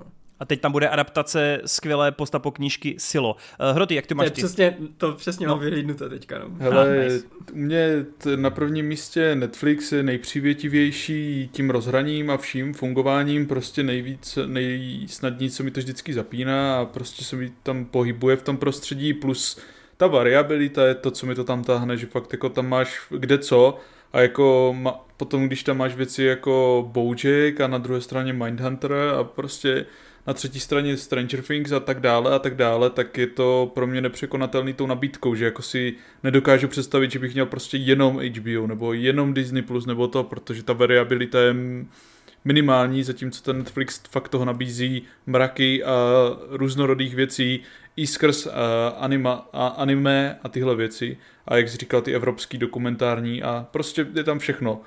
No na druhém místě mám asi překvapivě Amazon, protože vlastně tam mám toho dost nakoukanýho a baví mě to, co dělají, baví mě jako ten styl, kterým se vydávají, protože mi přijde, že oni dělají kvalitní věci a ještě k tomu míří na takový díry na trhu, který nikdo moc nenaplňuje a vlastně, ať už jsou to nějaký taky ty standardní akčňáky, nebo ty animáky, jako je ta Vox Machina, který jsou fantazy, nebo ty Boys a Invincible a tak dále. A všechno je to jako na vysoké úrovni, tak eh, s tím jsem dost spokojený a taky mě baví to rozhraní, plus tam teďka můžu koukat na Supernatural znovu, takže pohoda. Pozor, to máš i na HBO. Já vím. A na třetím místě asi, asi to HBO, no, já, tam je u mě problém, že já nemám tolik těch HBO Originals nakoukaných, kolik bych chtěl, ale vím, že tam jsou jako mega kvalitní věci, které si chci všechny doplnit, takže skrz to, to asi nemám ani tak vysoko.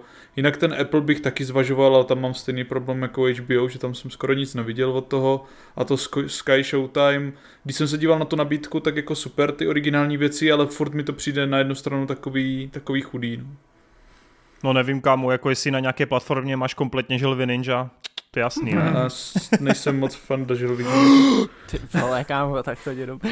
Ty vole, to jdi do prdele. Ale ten trailer teďka vypadá dobře na ten nový. Ano, ten probereme na konci. Vejde, honem, pojď, pojď ty. Uh, já pojedu od třetího místa. Uh, eh, HBO, uh, eh, výborný výběr, občas tam jako fakt dám nějakou prostě, líbí se mi, že tam dávají i staré filmy a věci, které moc nikde jinde nejsou, než na tom HBO, ale ta aplikace teda jako je hrozná. Fakt je strašná. Uh, strašný prostředí. Netflix, mám druhý místo, mám to podobně jako Toren. Uh, tu aplikaci mám prostě hrozně rád, uh, mám rád i Netflix jako firmu, když vím, že se jako zakopávají, tak pořád jako to srdíčko k ním tak nějak mám, protože jsem na to zvyklý. Je tam hrozná variabilita obsahu, je to jediná větší streamovací platforma, která mi dovolí se dívat na anime, na nějaký úplně, nevím, věci, které prostě bych nehledal někde jinde, ale před pár týdny jsem si pořídil službu... Prima Plus. ne, po, pořídil jsem si Mubi.com, což je tahle vole fajn, pro fajnšmekry služba, kde dávají... Kýřová úžasná pouť internetu. Ne, ne, ne, uh, je to, je to služba... Ty vole. Yes, Oni by the way už spolu nejsou, oni už, on už jenom na YouTubeku. Yes. Uh, no, jo. takže, eh, t- takže tomu by, jsou tam jakoby staré věci, ale napříč jako věcma jsou tam festivalové filmy a je to fakt pro filmový fančmekry. K těm filmům dávají ty vole i eseje prostě od různých kritiků. O tu tebe. aplikaci se, ne, od jako prostě lepších lidí než jsem já, ale o tu aplikaci se hrozně starají a fakt ty vole, ta komunita tam je úplně neskutečná, i tam přidávají z různých jako festivalů světových. Takže teďka jsem to úplně začal nakoukávat a úplně se proklínám, že před maturitou jsem si prostě předplatil něco takového, protože mi to úplně otevřelo prostě oči a můžu sledovat právě úplně legálně jako věci ty vole z 60. let a tak, takže. Ty vole, já když uh, koukám, jak dlouho jsme u té otázky strávili, tak musíme teď naběhnout na fleše, ty vole. Pojďme rychlejš. Jára Sláma uh, z Hero Hero. Zdravím, potřeboval bych hype ke skouknutí Bojacka Horsemana, proto jsem to teď zvolil, když tu ten Bojack padl u Hrotyho, kterého jsem v poslední době celkem odkládal a po skoro celé první sérii nemám tolik motivaci pokračovat. Zajímal by mě váš názor na toto dílo a než Hroty něco řekne, tak já povím, že první série mi přijde osobně nejslabší a během první série jsem do toho seriálu rozhodně nebyl zamilovaný, takže vůbec si nelám hlavu s tím, že první série tě tolik eh, nerozbila, protože u mě nastal ten pík někde ve třetí řadě, kde mě to úplně brouknulo srdce a od té doby už jsem byl totální fanboy. Tak nějak no, ono hlavně to klame tělem, z začátku to čekáš trošku něco jiného, takže než se pořádně naladíš na tu vlnu toho Bojacka, tak to není úplně ono a tu první sérii podle mě víc potom člověk vždycky docení, když se na to vrátí a sjede si to znovu a už tam vidí různé ty věci, co se nastínuje. No a jestli tě mám jako nějak nalákat, tak věř, že prostě tam se krásně pracuje s těma postavama, dál se to rozvíjí a jde to víc do hloubky s nějakýma těma tématama té deprese, toho štěstí životního, jak ho nahnat a vlastně se tam víc prohlubou hlavně ty vedlejší postavy, protože z začátku máš pocit, že jako všichni jsou tak nějak vyrovnaní, všichni jsou nad vodou, jenom ten Bojack je tak v háji, ale pak vlastně se ukazuje, že nikdo se sebou není vyloženě spokojený a to štěstí prostě není jen nějaká destinace, ale je to, je to věčná cesta. A, a, neb jak, a neb jak by řekl jistý opičí pavián u běžecké epizody nebo u běžeckého finiše, eh, začne to být jednodušší a vlastně i kvalitnější. Tak, tak. Takže nezoufej a bude to lepší a lepší a určitě pokračuj. Jo. A jestli to nebude 5 z 5 seriál, který ti změní život, tak potom už ani nepíš. Já, já, už jsem, já už jsem to sjel dvakrát a je to jako jeden z mých nejoblíbenějších, ne nejoblíbenější seriál. Souhlas. A jestli si myslíš, že to bude hluboký, tak mi věř, že to bude ještě pětkrát tak hluboký. uh, pak tu máme Marka Řeháčka, taky pravidelného přispěvatele. Díky, Maro. Čau, borci. Chtěl bych se vás zeptat, jaký byl ten zlomový okamžik ve vašem životě, kdy jste si naplno uvědomili, že vám film právě změnil život a budete se mu chtít do budoucna věnovat. Byť třeba jen skrz radost ze sdílení zážitků s ostatními. Byla to nějaká konkrétní událost, nějaký film nebo zážitek s blízkou osobou či něco podobného? A PS, jelikož je to poslední Geekets před udělením Oscaru, tak kdo myslíte, že vyhraje a komu byste to nejvíc přáli? V jakékoliv kategorii, kterou si vyberete? Já začnu, ať to můžeš promyslet. Pro mě nebyl úplně okamžik, jako že bych se chtěl věnovat tomu filmu takovým způsobem, že bych to chtěl jako recenzovat a sdílet a tak. To je spíš tady náhoda, že jsem se potkal s Torenem. ale... To nebyla náhoda, kámo, to bylo předurčeno. Ale vím, ale vím přesně, jako kdy byl ten okamžik, kdy jsem se začal zajímat jako o, to, o, o tu filmařinu trošku víc, jako jak se to točí, ty filmy samotné. Jako do té doby jsem je sledoval, měl jsem je rád, ale nikdy jsem prostě nechtěl řešit pohyby kamery, nebo prostě jak se dělá scénář a, a takové věci. A pak přišli potomci lidí a jakmile jsem odešel z kina, tak prostě jsem chtěl strašně vědět, jak to natočil a tam to tak nějak začalo. No.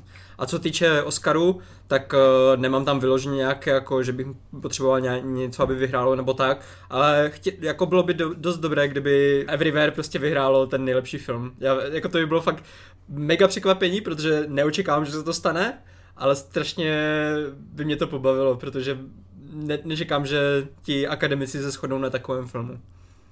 Hmm, ok, tak eh, když jsi řekl Everything, tak to přihodím na hroty, jo? Hele, já jsem asi neměl nikdy takový moment, mě to prostě tak nějak vyplynulo celý časem. Jako nejvíc to asi začalo jako casual prostě nějakého diváka, že vlastně mě kamarád namotal nějak tehdy znovu na ten Marvel, na to MCU a vlastně jsme spolu začali chodit na každý ten film a tam poprvé jsme začali nějak rozebírat prostě, co se nám líbilo, nelíbilo a víc tak nějak tu myšlenky a kritiku dávat tak jako do toho a potom, když uh, ten kámo šel jinam, já jsem šel jinam, jak jsme se neviděli tak často, tak uh, jsem potřeboval to filtrovat nějak jinak, no a tak nějak to vyplynulo. A co se týká těch Oscarů, tak samozřejmě, kdyby se Everything zařadilo mezi krále, já bych byl šťastný, ale vím, že se to nestane a zvlášť jako, že by vyhráli všech těch 11 nominací, ale asi bych celkem přál uh, takhle mimo nějaký ty základní favority asi třeba tomu Babylonu, ať vyhrá aspoň tu hudbu, když už tam nemá žádný jako jiný nominace. To by bylo super a tomu Fraserovi bych přál tu hlavní roli a Kihi Kwan musí vyhrát vedlejší roli, jinak budu vraždit akademii. uh, Vejde, co ty? Uh, můj zlomový moment, uh, jich bylo několik, když jsem byl jako menší a tak, ale řekl bych, že první jako projekce návratu do budoucnosti tam byla ta chvíle, kdy jsem se jako víc ponořil. Uh, co se týče Oscaru, Oscaře mě vůbec nezajímají, ale Everything je nejlepší film, který minulý rok vyšel, takže asi tak. No, tak to je hezky, jak se všichni shodnete, já vám to teda jdu rozbít. uh, já ne, v prvé řadě teda to mám podobně jak hroty s tím, že si nemyslím, že by to byl jeden konkrétní okamžik, kdy jsem si řekl, aha, OK, tak od teďka se o ty filmy zajímám víc a od teďka to směřuje tímhle směrem. Určitě to bylo organický, protože už jako malý jsem si četl ty, ty magazíny filmový, vlastně začalo to herníma magazínama a hodně jsem byl jako uh, sečtělej, že jsem se fakt snažil hodně číst a takhle jsem to od 8 prostě do, do 20 prostě furt jel a premiéra mi určitě hodně pomohla, nějaký původní články od Infa a dalších, Jirka Pavlovský to stejný. A musím říct, že momenty, kdy člověk vidí v kině Matrix trojku, která samozřejmě oproti jedničce jako není tak kvalitní, ale když to tehdy v tom kině vidíš a vidíš, jako co ten film dokáže ti předat, tu, ten level té epičnosti a tu husí kůži, plus návrat krále a tady ty velký jako momenty, tak to samozřejmě velice rezonovalo a myslím si, že to jako postupně se do toho bodu dostalo, ale podobně jako do ty nemám vyloženě jeden konkrétní okamžik, byla to fakt organiz, organická cesta, protože mě to zajímalo vlastně od, od malička, takže to bylo přirozený. Co se týče Oscaru, ten Everything přeju co nejvíc sošek, ale na druhou stranu bych nechtěl, aby sebrali úplně všechno, protože mám rád, když Oscaři jsou vyváženější, mám rád, když um, jeden favorit nepřebere úplně všechno, čili bych přesně ten Babylon bych chtěl zmínit, vůbec bych si nezlobil, kdyby nějaký sound design vyhrál ten Batman, Fraser určitě Oscara, i přesto, že Butler je fenomenální, on oproti Fraserovi bude mít ještě spoustu jiných šancí. Podle mě Fraser je tohle ten one shot, který má ve své kariéře a ve svém životě, takže by to byla škoda. A určitě si myslím, že by bylo fajn, kdyby ten, ten key, key vyhrál, to je jasný v té vedlejší. A jsem upřímně strašně zvědav i na ten animák, který asi bude u Pinokia, ale upřímně byl bych rád za toho Marcela, no. I když jako vím, že ty šance jsou pramalý, jo, no. ale bylo by hrozně fajn, kdyby něco takhle malinkýho a odlišného vyhrálo. Já vím si, že by uh, A24 mělo dva Oscary, ty vole. Za ty vole. Já si udělám ještě mini reklamu, že já mám vlastně svůj Discord server, tam mám vlákno u filmu, seriálu Oscary, tam se mě někdo ptal na to a já jsem tam sepsal na každou kategorii, co si bych si přál, nebo si myslím, že by mělo vyhrát a co si myslím, že akademie dá jako vítězství, takže pokud to někoho zajímá až tak do detailů z mýho pohledu, tak u mě na Discordu ve vláknu to tam můžete najít. Yes. Tak jo, no a pokud se nepletu, to byl třetí dotaz, který eh, nemáme ve Wordu, já to ještě rychle aktualizuju. Jo, takže vejde od teďka už můžeš čistý. Tak jo. Uh, Tomáš Fedak píše, mě by například zajímal názor na Simpsonovi, pokud jste na to už někde odpovídali, bla, bla, bla, ale zajímá mě, jestli uh, to trochu ještě sledujete, nebo jste, na to úplně, nebo jste se na to úplně vykašlali. A pokud ano, tak kde přesně? A byl bych moc rád za váš názor, díky, ty vole, to bylo Já hrozně... začnu, protože to je úplně u mě jednoduché, já jsem to vždycky sledoval v telce, když to nějak běželo. A jakmile jsem přestal sledovat televizi, tak jsem přestal sledovat Simpsonovi a nemám v plánu si to ani dohánět, takže to mohlo být nějak kolem 22. série, já nevím, jak tam bylo to Walking Dead na ten Halloweenský speciál, něco takového. No, hmm. uh, tak já si to klidně chopím. Uh, Káťa pořád ty vole vytrvale sleduje. Je to asi jediný člověk osobně, který ho znám, který má fakt nakoukaný úplně všechny ty epizody, což mi přijde úplně neuvěřitelný. Ale samozřejmě takových lidí bude hromada. Mám pocit, že akorát tu poslední sérii ještě nemá jako světou, ale já mám nějaký eh, životní jako cíl, že jsem si řekl, že one day eh, se do toho pustím a sjedu to od první epizody. A myslím si, že to bude asi až v důchodu, kdo ví, a myslím si, že v té době bude třeba tak jako pět tisíc dílů, ale já plánuji zemřít ve 104 letech, takže pořád mám spoustu času. Jenom ještě dodám takovou třešničku, že Super iPad Wolf má super video na Simpsonovi a tam se s tím dost shodu. Jo, no a teda jenom v rychlosti, já jsem skončil, mám to podobně jak Hroty, koukal jsem, když to bylo na primě cool hodně, nebo na četečku, nepamatuju si přesně, ale dubbing byl výborný. Eh, stopl jsem to někde mnohem dřív než Hroty, bylo to někde kolem 16. 17. série. Z toho, co jsem slyšel, je stejně ten největší pík mezi 5. a 15. takže asi jsem to stopl v tu, v tu nejideálnější dobu. Uh, já jsem na to koukal vždycky jenom na mátkou, když to dávali někde na Prima Cool, takže vůbec nejsem schopný jako odhadnout, kolik jsem toho viděl a kde jsem skončil. Bavilo mě to, ale asi nemám v plánu určitě jako nakoukávat celý, no. No, já to mám dost podobně jak tady Wade a, a Hroty. Viděl jsem to hlavně jenom v televizi, uh, moc jsem jako na to nekoukal vyloženě záměrně. Uh, co si pamatuju, tak uh, někde kolem 20. série jsem si ještě pár sérií stáhl a koukal jsem na ně jako fakt uh, bez té televize, ale nebylo to něco, co, co by mě úplně jako uh, bavilo, no, ono takhle bavilo, ono dobře se na to kouká, je to zábavné, ale když to dám v poměru prostě oproti tomu, co bych mohl koukat jiného, jako v tu dobu, hmm. tak prostě ten tím Simpsony vždycky prohrávají, prostě vychází strašně hodně zajímavějších pro mě věcí, takže nemám úplně touhu se jako pouštět do toho dál a taky jsem skončil někde kolem té 22. 23. Mm-hmm. série. Já jenom, jenom... bych se vrátil no. já akorát asi si celý, což mám tak se 70%, tak je ten South Park, no. To mně přijde jo. teďka už mnohem sympatičtější. Já bych jenom chtěl dodat, že vlastně strašná škoda z těch posledních sérií, že už eh, se ty zápletky jako logicky recyklují a že vlastně už je to jenom eh, parodie těch kulturních děl, zatímco dřív si s ním měli svý vlastní zápletky, i, i přesto, že byli inspirovaný. A mimochodem pořád si myslím, že ta úplně první epizoda, kdy Homer přijde s tím spasitelem, jako tím vánočním dárkem domů, mě pořád přijde vlastně jako ta vůbec nejlepší epizoda tematicky, protože má fakt jako obrovský srdíčko, má obrovský přesah a přijde mi, že tam ty jako hodnoty jsou nádherně vyobrazeny. Ale musím trochu zvednout reputaci Simpsonům, protože Káťa, pokud, když ta Káťa mě pak oprav v komentářích, mě nedávno vykládala o minulé sérii, kde viděla jednu epizodu, ve které Homer z March stroskotají na ostrově. Uh, oni tam musí nějak přežívat sami. A vlastně celá epizoda je o tom, že oni si na ten život bez těch dětí a bez toho Springfieldu hrozně zvykají, jsou tam takový trosečníci, hrozně se najednou zase milují a mají čas sami na sebe. A je tam strašně prej úplně skvělý okamžik, kdy oni vidí, že přilítává letadlo, oni se chytnou za ty ruce a vlastně si uvědomí, že se musí znovu vrátit do toho světa, kde oni si tolik nerozumí. A to mě jako přijde tematicky hrozně silný hmm. a jako výpověď nějakého manželství, takže bych určitě tuhle epizodu, nevím bohužel, která to je, takže jsem vám asi moc neporadil, když tak mrkejte do komentářů, Káťa vám tam možná doufám dá číslo té epizody. Každopádně jo, to mně přijde, že jsem tam asi Simpsoni pořád umí přijít s něčím jako silným. Yep. Další dotaz, Jaroslav Drunecký, skvělý geekec, jako vždy. Jaký je váš názor na skvělý animák číslo 9? Eh, nedávno ho přidali na Showtime, eh, je to fakt pecka, která by obstala i dnes a já s tím souhlasím, tyjo. to je úplně anima, který jsem strašně dlouho neviděl. Vím, že jako dítě jsem z toho byl vydeptaný, ale tyjo, já si myslím, že pohádky pro děti by měly být strašidelný a tohle to jako dystopický sci-fi, post-apo mě tehdy jako hrozně vlastně sedlo a myslím si, že mě to jako dost ovlivnilo jako dítě, no. No, jako souhlasím, já jsem to viděl dokonce v kině, byl jsem na tom v kině, což vlastně do teďka mě přijde úplně bizarní, že mě na to teta tehdy vzala, teta mě tehdy brávala často na ty animované věci.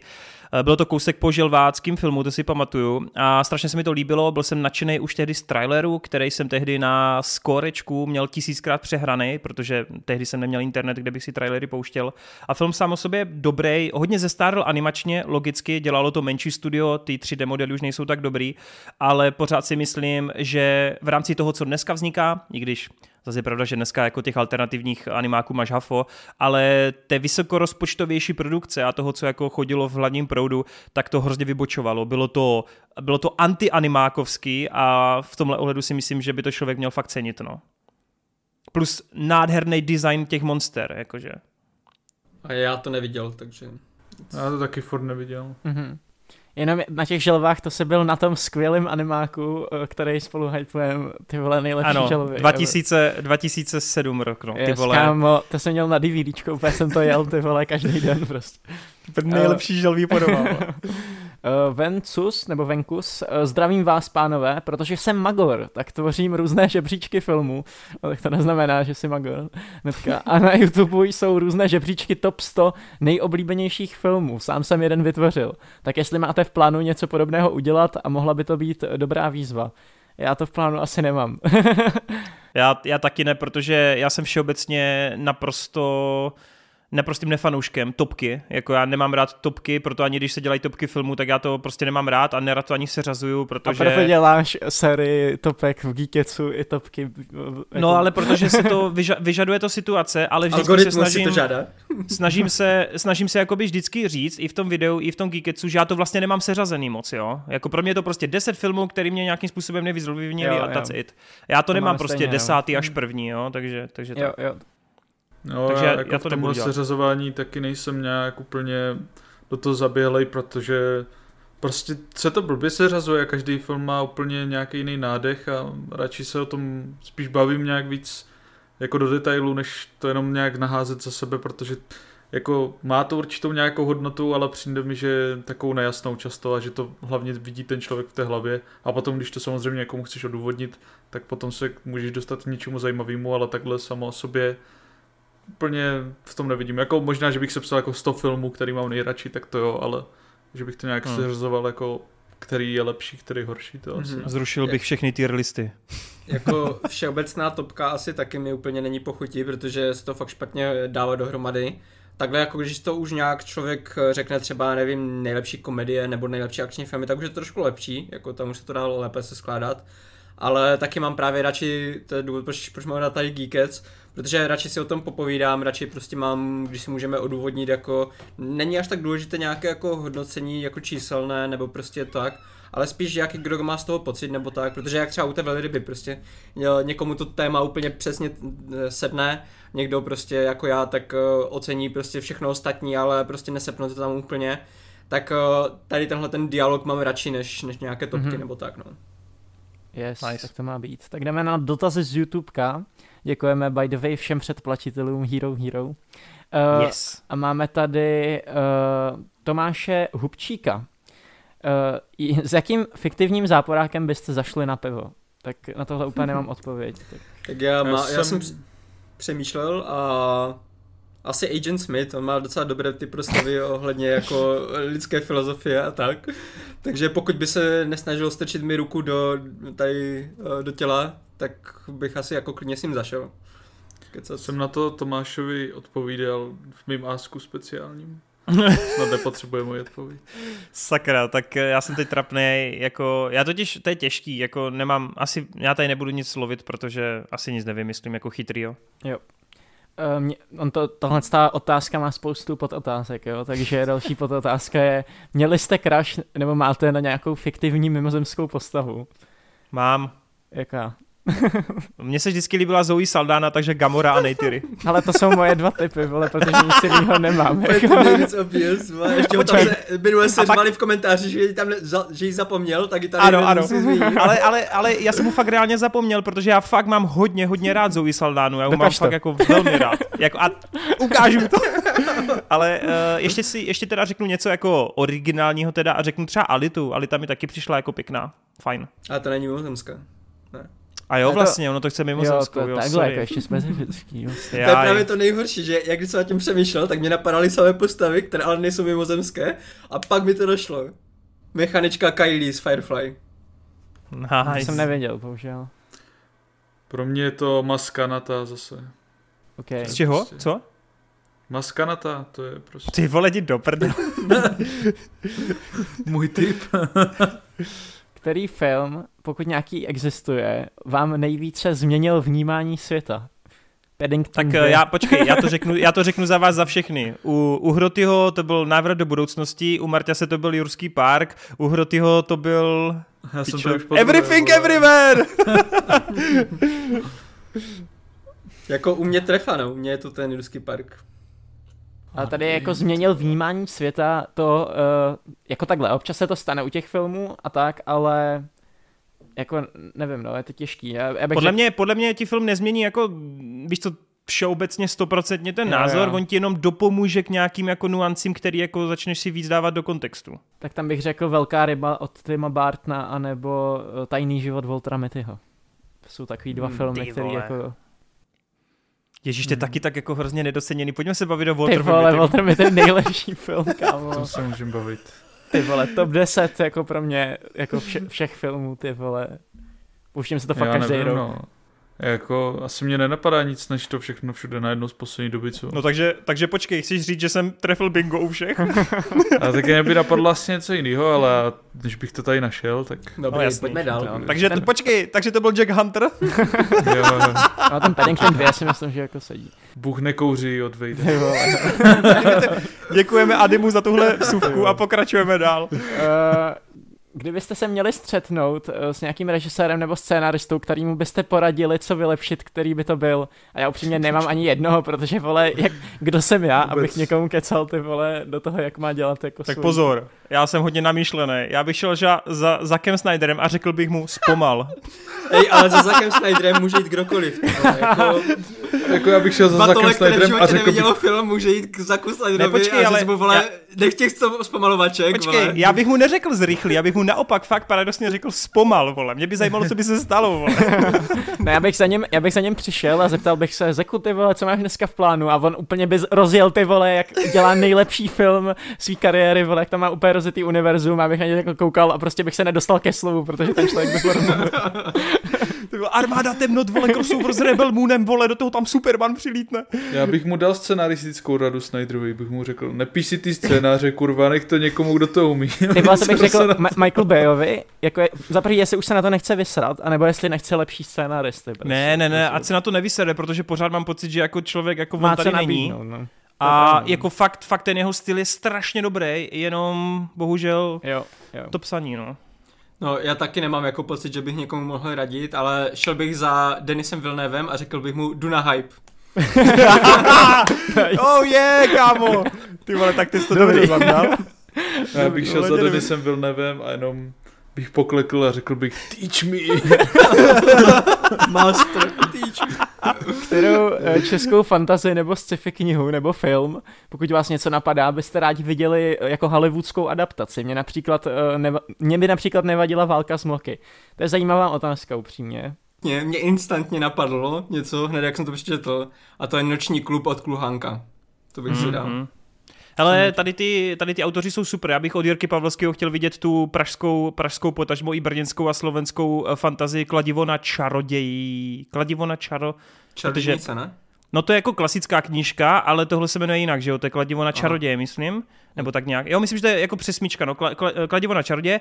A pak bych určitě zvolil uh, od uh, tého, ježíš, jak se jmenuje, od Bareše, jak se to jmenuje, ty vole, projekt Kronos, Sívko, eh, který kombinuje jako superhrdinství, eh, budoucnost, to by mohlo být u nás, u nás docela, docela fajnový. A ještě jedna věc, a to je agent IFK John Francis Kovář, což je taková letitá série, ve které se cestuje časem do bitvy o Slavkov a je to hrozně jako, nebo Praha třeba pod, uh, pod mamutskou érou a tak dále, jo? že hraje si to jako s alternativníma podobama Čech a to by mohlo být hodně cool, ale hmm. spíš asi jako animák. Já ty český sračky nečtu, takže bych nejdřív musel napsat nějakou knížku a Kámo, víš, kolik je tady, víš, kolik je tu dobrých autorů, vole? Já musím říct, že tak jako ty moderní sci-fi nemám načtený. Sorry, ty jsi ještě něco říct, z do toho skočil, co? Ne, říkám, že si jen dělám prdel. Jo, uh, no tak já ty český sci-fi moderní úplně nemám načtený, ale tak jako řekl bych třeba jako z moderních Františka Kotletu, který těma námětama připadá takový, jako že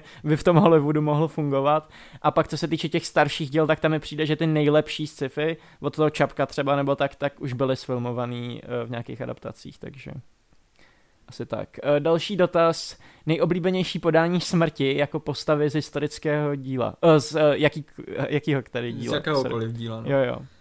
Tak, tak země tak, plocha, země přesně, plocha. Země plocha, bezkonkurenčně. jako musím říct, že uh, mě ještě napadl Sandman, protože tam, tam je taky dobře podaná ta smrt. To je pravda. Ale prostě země plošská smrt je nepřekonaná. Já, země plocha je můj velký rest, který si dohodlám v co nejbližší době jako napravit a fakt načíst jako všechny ty knížky a proto tady mám Woody Allen vedlejší příznaky, kde smrt hraje žolíky o to, jestli ten člověk půjde uh, jako nebo ne a pak Monty Python smysl života, takže...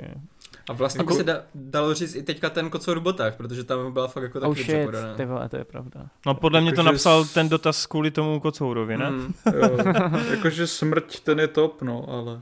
Jinak bych dal smrt byla Ted Bogus Journey. Ty vole.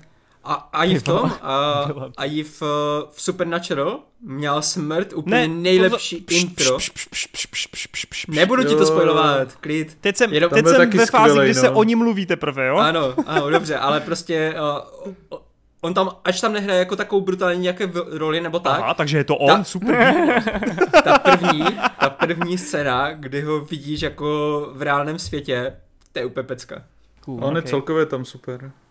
Uh, ještě nice. jsem tady přeskočil dotaz Edity pana neznámého, který říká, že dělá 2D grafiku a uh, nějaký kreslený filmy pro střední školu a ptá se jako na nějaký doporučení typ pro filmovou kariéru. A tady ti musím říct, že tě vůbec neznáme, jako nevím, jakoby kam bys to chtěl směřovat. S tím jako 2D eh, filmama můžeš prostě dělat jako hrozně moc věcí, od storyboardisty, můžeš být jako animátor a tak, takže tam záleží fakt jako na tobě, co bys chtěl být a s tímhle s tím jako můžeš dělat spoustu, spoustu věcí, no. Uh, hmm. Tak dál, uh, Petr Přikryl píše, jak velké sci-fi je, že by v daleké budoucnosti MCU a DCU spojili třeba na jeden film síly.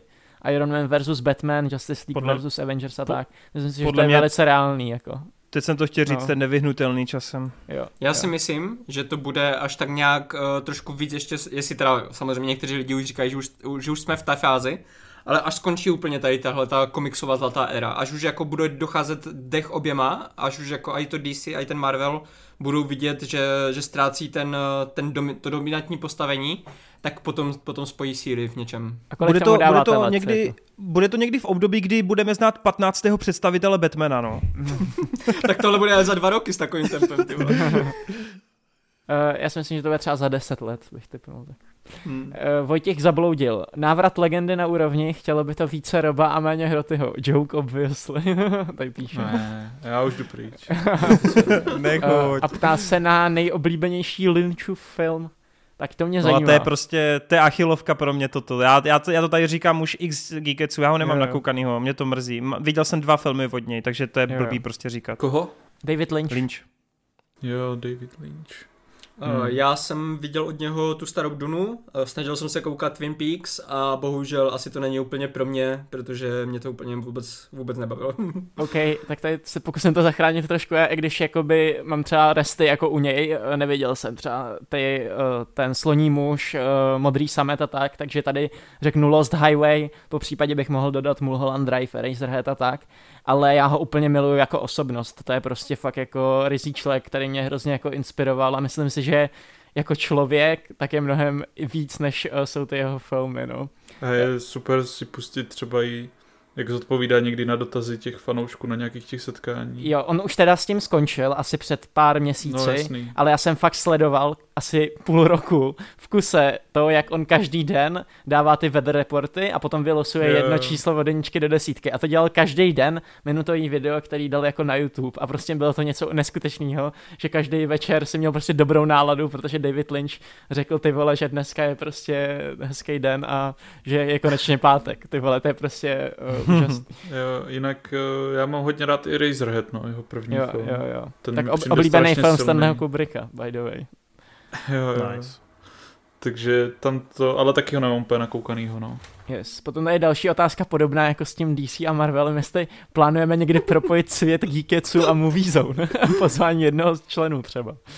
Tak no, to, tohle je jako podle mě spíš dotaz na mě, protože bych to asi jako měl, mohl uskutečnit já, a vlastně si myslím, že to je stejně nevyhnutelné jako crossover Marvelu a DC, takže, ale ne, nebudete čekat 10 let, si myslím. Takže přestaňte předplácet, prostě pošlete nás úplně do sedaček a my vytáhneme. Nepočkej, naopak, jestli, ne, víš, ty vole, geniální marketing, chcete crossover Movie Zone a Geeketsu, přidejte se na Hero Hero. Jestli uděláme 100 členů, 100 členů na Hero Hero, já vám říkám, že dostaneme epizodu, kde Cival a Imf tady s náma budou, dáme nějaký duelity, vole, porveme se a bude to epický. A já vám říkám, yes. že když bude 100 členů, tak to fakt splním. Budou hrozně trpět a budou nám říkat, no právě, že jsme hrozný ucha. To říct, že, že tady ne, ne. trpět úplně mezi námi, mezi takovými amatérama, ty Amatérama vůbec, vole. Ale uh, kolik máme předplatitelů na Hero Hero? Teď je tam 44, 46. Ty vole, tak to víc než 100, tak to tak 200 aspoň. OK, uh, jdem dál. A nebo, a nebo vy, co jste už na Hero Hero, tak si přijdejte na členství a hoďte nějaký, nebo donate tady dejte nějaký. Prostě zaplaťte a Počkej, jak to, jak to, to oni říkají, že jo, vy nám dáváte peníze, my vám dáváme crossover vízou na Geek. tak jo, uh, další dotaz, Mileven, nejoblíbenější film od Aranovského, no tak já už jsem tady o tom mluvil, nejoblíbenější film, no tak jako řekl bych ve finále ten Requiem, nebo jo, ale prostě uh, už jsem se tady o tom jako rozmluvil. Za mě je to pořád Requiem, těsně jako za ním Černá labuť, tak nějak no. No, já jsem to tady taky už prozradil, pro mě je to opravdu ta velryba s tím, že na druhém místě bych měl uh, Černou labuť a na třetím by to bylo mezi Wrestlerem a vlastně možná i, spíš tou fontánou, no, protože já to Requiem fakt nemám rád. Hmm. Asi u mě asi Requiem. Uh-huh. A viděli jste někdo ten jeho první film, to P, nebo jak se to jmenuje? Ne. Ne. Bohužel ne, ale Já A24 ne, a to myslím, kolem toho má... Dobrý. Má remaster a, nějaký, no. Oni jo, teď jo. mají remaster, mají k tomu výborný plagáty, by the way. Ano, právě to mě teďka uh, z toho důvodu se na to ptám. Uh, jinak další otázka, byli jste v kině Světozor? No tak to je jedna z kin, ne. kam chodím jako velice pravidelně, protože je hnedka vedle mojí školy, takže já to mám fakt jako 100 metrů do kina. A... No jo, to jsou dotazy tady pro Pražáky. Vole. No jasně, no. a dám, že jako pro vás nemá, nemá smysl. Ne, tam jsem nebyl, bohužel. No, nebyl. Uh, jo. Vojtěch Kosa píše, další povedená epizoda. Celkem by mě zajímalo, který seriál nebo film si pouštíte, když máte špatnou náladu a chce, chcete si ji zlepšit. Ty vole, já tohle nechápu. Já prostě nechápu, že člověk se dívá na něco znovu, vole. Kámo, to, to je nejlepší. Ne, uh, já jenom si říct, že ty vole, já nevím, mě když je špatně, asi stejně pustím něco nového. Asi je, to tím, asi je to tím, že dělám ten YouTube, já fakt nevím proč, ale... Ne, já to většinou taky takhle mám, ale jako jsou tady, mám tři seriály, které, když prostě fakt vůbec se mi nechce jako nic nad ničím přemýšlet nebo tak, nebo třeba i do pozadí, prostě třeba k vaření nebo něco, tak uh, si pouštím Scraps, Můžu... Community jsem... a dva půl jsem... chlapa. Kámo, já jsem chtěl udělat kvíz, vole, a reálně bych dvě odpovědi měl správně. Dva a půl hmm. chlapa bych teda neřekl, no. No, Kurva. já si nepouštím většinou taky nic nějak do špatné nálady a Nevím, pracuju, když mám špatnou náladu. Hej, ale to, to je přesně ono, já taky, když mám špatnou náladu, tak pracuju, vole, píšu scénář, vole, pustím si hudbu, píšu scénář. ty vole, já se vás úplně teču, ty vole, to je... Ale na druhou stranu, jako jak vás znám, tak vy pracujete, když máte dobrou náladu, když máte neutrální náladu, takže... My pracujeme furt. ale... a, právě pro, a právě protože pracujeme, tak posílejte ty příspěvky na Hero Hero. Ale jakože když si něco jdu pustit, tak většinou právě jako na co mám náladu, jako spíš než to. Ale mám jako taky komfort seriály, co si pouštím, jako když jsem unavený třeba večer a nechci nic náročného a jen tak jako, tak si pustím třeba znovu nějaký díl Office, nebo mm, jak jo. jsem poznal vaši matku, nebo něco, no. Yes. Okay. Ale většinou mám takový seriál nějaký rozjetý zrovna aktuálně. Tak já z filmu ty vole, nevím, dlouho jsem to neudělal, ale když jsem byl mladší, jak jsem mega miloval komedie Adama Sandlera, se kterým vím, že tady hroty jako má problém. ale ty vole, jako filmy jako 50krát a stále poprvé, klik život na dálkové ovládání, to jsou prostě hmm. boží filmy, ty vole, který jako no, instantní stroj filmy. jako na dobrou náladu. Plus jako komedie Seta Rogna, už tady jsem mluvil několikrát o Speed Racerovi, Racing Arizona a ze seriálu, tak teda jako přátelé, jak jsem poznal vaší matku, tam jedu jako docela klasiku, no. Tak jo, a jdeme na poslední uh, otázku tohle Geeketsu. A tenhle je od uživatele Mňam Buchta a píše, jak by řekl Con- tohle byl fakt granát. Čekal jsem jakéhokoliv člena, ale Roba vážně ne, ale jsem strašně rád, protože Rob je jeden z mých nejoblíbenějších původních členů. Mám na vás, pánové, dvě otázečky. Mě, mě, jenom baví, mě jenom baví, že jako to nečekal, ale zároveň vlastně jako využívá slov Conneryho, takže dost možná čekal Conneryho. A, a zároveň píše, že Connery není jeho. a, a líbí se mně, že napsal Connery s C, to ještě nikdo nikdy nenapsal. Podle mě Connery až rozjede hiphopovou kariéru, teda sorry, sorry Connery, repovou, repovou, sorry Connery. Uh, ne, to je takový jenom beef mezi náma, hiphop a rap. Uh, tak už víš, jak se budeš podepisovat aspoň Connery. Tak jo, píše, myslíte si, že v dnešní době lze vymyslet zcela nový žánr filmu, anebo třeba zkombinovat zcela odlišné žánry, aby vznikl zcela nový, například fantasy stop motion western. No tak vidíš, tak teďka si přišel hnedka ty vole na nový žánr. Ne, myslím si, že neexistují jakoby nový žánry, je to jenom variace a rozhodně si nemyslím, rozhodně si nemyslím, že to je špatně nebo že díky tomu jako končí originalita. Ty můžeš originalitu udělat v převrácení těch žánrů, při kombinaci těch žánrů, a upřímně stejně lidi se nejvíc vždycky vrací k tomu, co moc dobře znají a jako k tématům, který jsou prostě roky a roky jako nevyčpělí. No, ale a já budu tam... hned No, ty, prosím. Já úplně jako nevím, jestli souhlasím, protože... Já taky, já taky ne, já, já vím, že, já vím 100% že nesouhlasím. No, protože když si vezmeš, jak třeba vznikl western, to bylo prostě jenom jako v daném období a tak, a takováhle situace může nastat jako třeba za pár let, tady bude prostě technologie, třeba tý AI nebo něco a díky tomu se společnost prostě dostaví do fáze, kdy my budeme vyžadovat prostě jako jiné věci. Jasně, furt to bude vycházet z těch nějakých jako zajetých kolejí a tak, ale jako nový věci, jako nový žánry, kombinatorikou vznikají jako de facto neustále, jenom si vem prostě jo, space operu, jo, a tak, to jsou věci, které vznikly teprve třeba před 30-40 lety v nějaký podobě, jaký známe dnes. Jo, tak já se nedívám jako, já se nedívám out of the box jako v rámci, jak to popsat, no, mně prostě přijde, no, uh, no jako jestli se pojmenuje nějaký nový směr nebo jako žánr, tak jako OK, dobrý, tam asi jo, protože to se vždycky něco vymyslí, jo, že kombinace tohoto a tohoto najednou vznikne tohle, jako žánr. No, ale, to, ale pro mě to není, ale toho, jak vznikají jo, nové věci. To je jako jo, tak žánr, to, se, no. to, je právě to, to se omlouvám, to se omlouvám. Jo, okay, to je právě to, pochopil. že si myslím, že jako uh, Kuba to třeba trošku bere jinak, protože on to bere tak, že všechno nové je jako mix něčeho staršího, ale jenom no. protože je to mix něčeho staršího, jakože vychází třeba z podobných věcí, tak to neznamená, že to není nové, ne? Protože já, já to třeba takhle beru, že to je nové a dokážu ti to na tom, že Ale... ty, máš rád, ty máš rád Walking Dead A žánr jako zombie filmu je 60 let starý, to není jako, to není něco, co je zažité jako tak dlouho, jak lidstvo existuje. A právě si myslím, že největší uh, skoky, jako když se vytváří nové žánry nebo nové věci, tak je právě, když přijde nějaká nová společenská změna. Přesně jak tady Wade říkal s tím, s tím AIčkem, nebo já osobně si myslím, že co se týče filmového média, tak je daleko lákavější VR, protože jednou budeme mít jako fully VR hmm. filmy, Jo, ale a bude to nemyslím, že tohle tom, tam, tam si myslím, že to je slepá vývojová cesta, upřímně. Jako, což je samozřejmě možná, spekulace, možná. nevím, ano. nemůžu to říct, ale pro, to, jako takový filozofování, já si myslím, že film je prostě jako na čtverci prostě projektovaná plocha. Jenže to je zase, to... víš co, to je zase tvůj, tvoje definice, protože já si, já si dokážu úplně živě představit, že prostě někdo natočí film uh, fully VR, ve kterém nejenom, že ty budeš jako, uh, jako daný do, to, do prostě toho děje, ale třeba ti tam může prospět to, na jednu stranu to bude problém, na jednu stranu to může být jako mm, možnost vytvořit něco nového, v tom slova smyslu, že ty se v tom VR můžeš dívat kamkoliv chceš.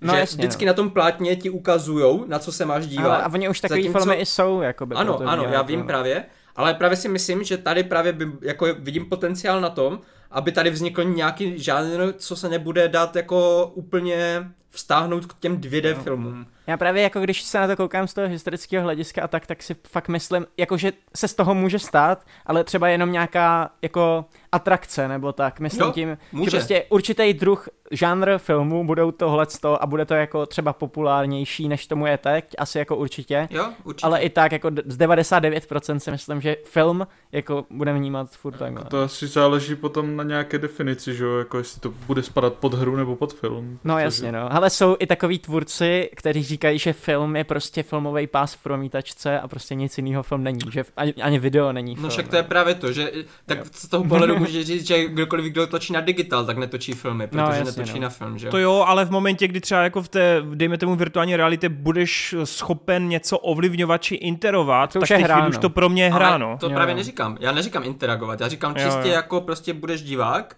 v něčem, co se odehrává kolem tebe a ty budeš prostě součástí toho příběhu. Jenom já to jako, nechci. Jenom já, já, si, jenom, já jenom chci říct, že prostě když tady přijde nějaký technologický posun nebo společenský posun, tak to vždycky dává prostor k tomu, aby vytvo- lidi na, na základě toho vytvořili něco nového, co si vlastně lidi před stovkou let před nimi yes, ještě ani nedokázali okay. představit. No jasný, ale... Což je přesně, ale přesně ten příklad toho zombie, těch zombie filmů, protože už předtím byly filmy, kde byli nemrtví, kde byli kostlivci a tak dále, ale až potom přišel Romero a vstáhl tady tohleto ty nemrtvé na dobu konzumní, kterou teďka vlastně my žijeme, a najednou z toho máme nový žánr, který nemůžeš říct, že zombie filmy se točily dřív, protože nebyly yes, takové. To je hrozně vtipný, ale... že vlastně zombíci byly kritika kapitalismu prostě. Jo. A, to, to je a teďka se z toho stal v podstatě jo, jo. jeden z žánrů, který kapitalismus využívá. Roti chce něco říct. jsem jenom chtěl říct, že jako Toren to tak podle mě poprvé zodpověděl, protože ta otázka je tak položená, že jako vznikne úplně z brusu nový žánr, úplně jako z ničeho uh, nic, anebo je to jenom kombinace toho. No ale my, my, a, no jenže jako, to je, že, že my ti říkáme, že to, to je, vlastně... Můj otázka. Hroty, hroty. Pohodě, hroty, nemusíš stát na mojí straně, oni se rozhodli, že budou kokotit dneska, vole. Ne, ale sleduj, máš třeba, máš dělení žánru, prostě Aristoteles metoda, existuje jenom drama a komedie, nic jiného neexistuje. No, no, to je jasný. váš pohled, že už nic jiného, ano, máte pravdu. Ne, ale stát, ne, vy si to děláte srandu, ne, ne, ne, moment, moment, já bych nezabíhal tady do nějakých jako urážek vejde, jo, pořád vole ti tyčem mlíko po bradě. To není urážka, já jsem, právě, já jsem právě vás přirovnal k jednomu z největších filmů. Já si dělám prdel. Ne, poslouchejte, v momentě, kdy bude film historického rázu a udělají z něho postapo, což v uvozovkách je paradox, nebo jako chápeme si, že se zkombinuje nějaká mm-hmm. budoucnost vole z minulostí a bude to nový žánr. Pro mě to je Ale variace to žánru.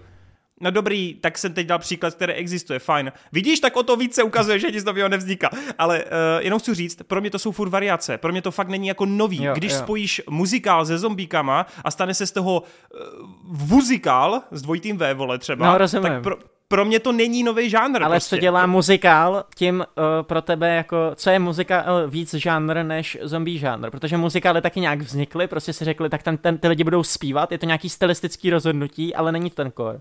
To je jenom jako by tvojí představu, Ale že to, že vznikne, poslouchej, to, že vznikne něco čistě hudebního, to je pro mě jako validní. To, že máš zombíky a definuje se to jako nějaký zombie styl, tak fajn, je to nějaký jako žánr, ale jenom proto, že teď se začnou dělat filmy, vole třeba plácnu s netopírama skrz covid, tak jako a označí se to jako, uh, já nevím, vole, jak se to může jmenovat, vole, prostě... Bad žánr. Bad žánr, vole, tak pro mě to není novinka. Já, já nevím, jak vám to mám jako popsat. Já, Dobře, to, ale, jo, já ale, to, to ale já furt se nedokážu přenést přes to, že ty, ty jako tady řek, smícháš dvě věci, které už dobře znáš a řekneš, že to není nové, protože už to dobře znáš. Ale řekni mi, je pro tebe zombie žánr žánr, nebo to není žánr? Je to pro mě... Je to pro tebe žánr, nebo je to není? Pro mě... Je to pro mě žánr, ale pozor, Je to pro tebe žánr. To a teďka pro mě... řekni, a teďka mi řekni, kdyby si představil, že si v době před Romerem ještě žádný zombie film nevznikl tak ty by si teďka v tu chvíli obhajoval, že žádný zombie film nevznikne, protože si nedokážeš představit, jak by to fungovalo. A Dámy a pánové, já můžu říct jednu otázku. Co je podle vás, teda mířeno na Vejda a Marťase, co je podle vás z poslední doby nejnovější jako žánr novej? Já si myslím, že třeba jeden z žánrů, co takhle může vznikat, tak je takový ten internetový film, nebo mm, film podávaný na, na moderních technologiích. třeba ta, okay ta nezvěstná nebo mm-hmm, searching. Uh, searching. To jsou filmy, které před 20 lety by nemohly vzniknout, protože nikdo neviděl nikdy takovou technologii. No A teďka, a ty teďka ty můžeš říct, že tam je jenom, tam jsou jenom tři filmy a jsou ještě špatné, nelíbí se ti a kde si co si, no. ale může to vznikat jako nový žánr. Ale zase já mám pocit, že prvek toho, jak ten film vzniknul, ten prvek toho jako laptopu, desktopu a vyprávění, tak třeba byl součástí jiných filmů a byla to jenom minutová sekvence toho. A pro mě tím pádem to jako není jenom proto, že teď to má svůj žánr, originální. že to je, ale, ale kámo, já to nemyslím urážlivě. To, není, to není já jako to chápu, já to chápu. A jestli to není originální, tak já ti říkám, že ten zombie žánr, který si řekl, že je žánr, tak no. není originální taky, protože už, už předtím, než vznikly zombie filmy, tak no. bylo spoustu filmů, kde byli nemrtví, kteří oživili. Třeba Frankenstein. To je v podstatě mrtvola, která je oživená. Jako jo, ale mě a ty řekneš, blbost... A ty řekneš, že teda zombie žánr není žánr, protože to jsem řekl, už že je. No právě, ale z tohohle pohledu to nedává ale, smysl. Ale protože kámo, už moment. tady byly, už tady byly filmy s, mrt, s nemrtvýma, tak jak to může ale být originální? já si myslím, že to jako nepopíráme svým způsobem, že se snažíme no, říct, každý že... má jiné, jiné definice. Že jako ten nový žánr vznikne, ale je to evoluce toho, ano, co známe. Je, ale je to mhm. jako nový žánr. Je. To máš prostě jako, máš třeba noirový filmy a teďka máš třeba neonoir, že jo, a podobný. Ano, a je to evoluce tak, toho no. starého žánru, ale jako je to nový žánr, to já tomu neberu. Jenom tak, jak to bylo položený, ta otázka, tak jsem to bral jako, že jestli může vzniknout něco úplně z brusu nového, že zněl prostě jenom drama a teďka najednou vznikne ta no, komedie. No, a jako teďka myslím, v tomhle bodě, mm. kde existujeme, že by bylo něco tak moc revolučního, jo, jo, aha, že by to úplně okay, převrátilo okay. prostě no, ano, tak celý, celý ten protože nový... No, jako tímhle způsobem jo, jsem to chápu, taky vnímal. Jako, jasně, no. takhle jsem tu otázku vůbec nečetl, protože mi tam neimplikoval to, že jako by protože... to měla být takhle revoluční změna, protože Hele, když to řeknu, takhle to... revoluční změna nebyla nikdy, protože už no, tři tisíce let od vzniku... No, já to jenom chci uzavřít, poslouchej, já to jenom chci uzavřít, tím, že prostě jak máme takový ten klasický uh, kategorizaci žánru, jako máš horor, thriller, romantika, komedie, akce, jo, drama, jo. tak já už neřeším, jestli to je v post a po světě, ve futuristickém světě, v nějakém jako fantasy světě, tam jsou zombíci, netopíři, monstra, vlkodlaci. To už pro mě jako jsou variace toho žánru, ale pro mě jako by to, eh, to téma nebo předání, jako jakou to má náladu a atmosféru, že jo. Takže Buď je to prostě komedie, horor, akce, to je pro mě ten žánr a tam si myslím, že se už novýho nic nevymyslí, jo? Ale jestli, jestli ti tady vznikne ty vole, uh, jestli ti vzniknou najednou filmy, které budou vyprávěny pomocí knížek, klidně, ať vzniknou, ale prostě pořád ty knížky budou buď komedie, buď to bude horor, nebo to bude prostě, chápeme se. Jo, rozumím, takže ty to bereš podle těch jako základních emocí. Emocí, přesně. Že prostě máme, my, emocí, no. my máme jako. jsem emocně založený, vole. Ne, ale hej, hej tohle ale pozor, teďka se dotýkáš no. něčeho, co já jako řeším už z dlouhodobého hlediska, protože máš jakoby pravdu, že co nás nejvíce jako lidi přitahuje, tak to jsou takový ty core pudy nebo jakoby základní to, lidské vlastnosti, no. který každý má. A proto já si myslím, že jediný žánry, který mají do budoucna smysl, tak jsou horory, uh, romantické filmy a komedie, protože no ano, ty ale... cílí no. na, to jsou vlastně tři žánry, který cílí úplně na ten core, core lidstva. A právě proto, když potom jako v budoucnosti, když bych řekl takový ty idylický, že by bylo jako vyřešení všechny problémy, tak ale furt jako tohle to jsou jediný žánry, který budou dávat smysl, protože Protože ale to, to má t- jako ty elementární prvky jsou úplně ve všem, že jo? Jako. Je to tak, no.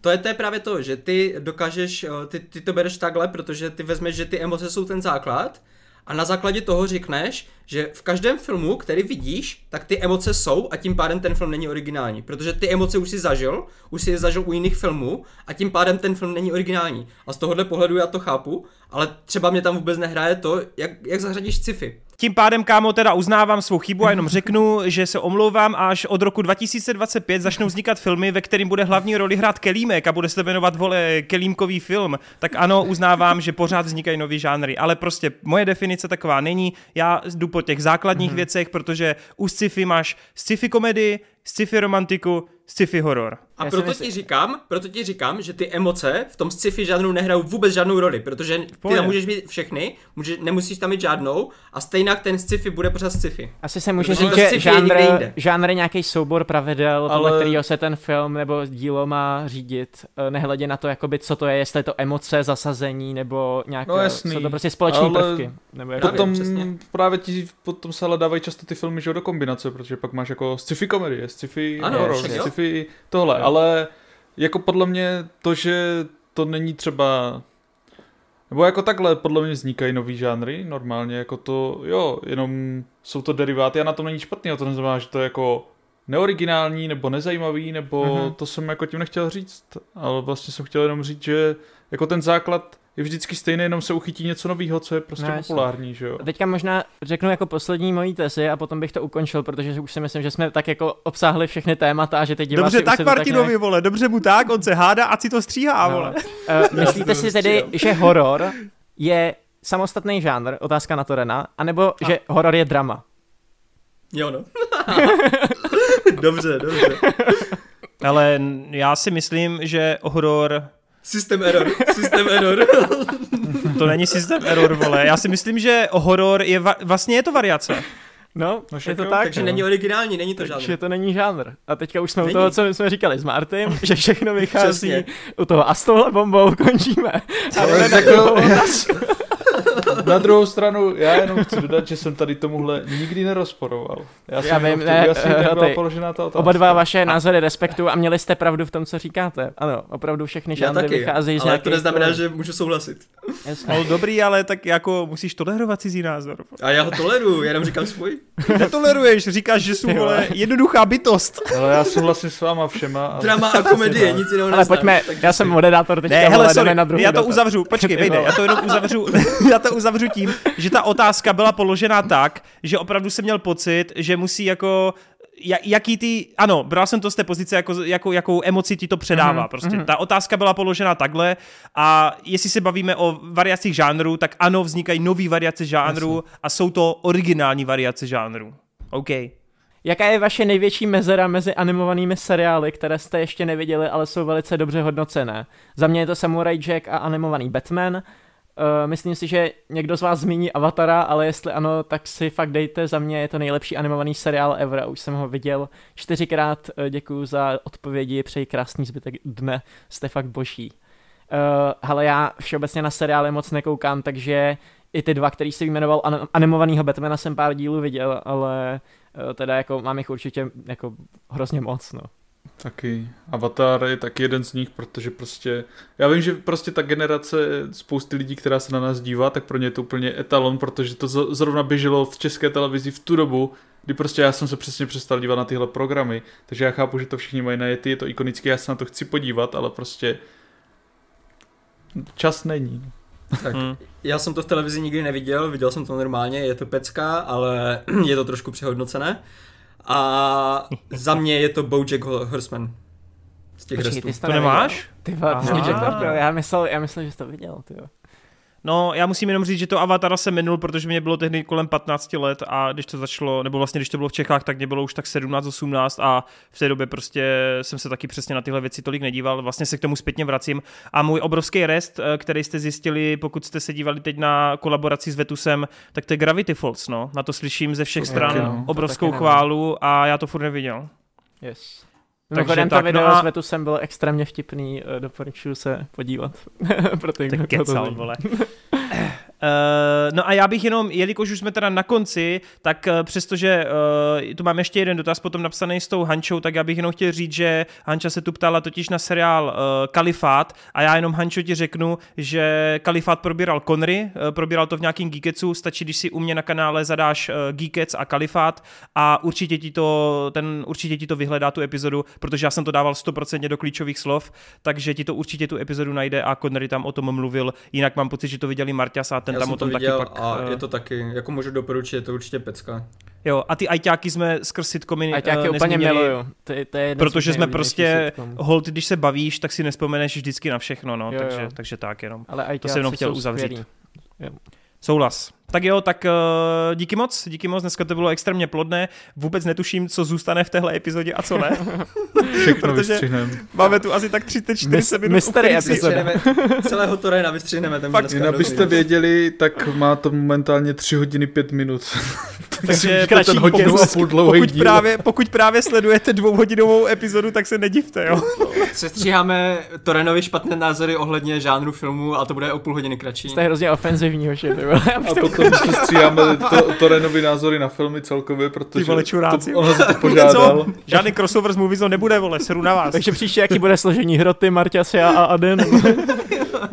zkusíme to, zkusíme to. to Toren půjde prostě sám do Movie Zone, žádný crossover Musí tam rekrutovat nové členy, protože tady vyhází všechny ostatní.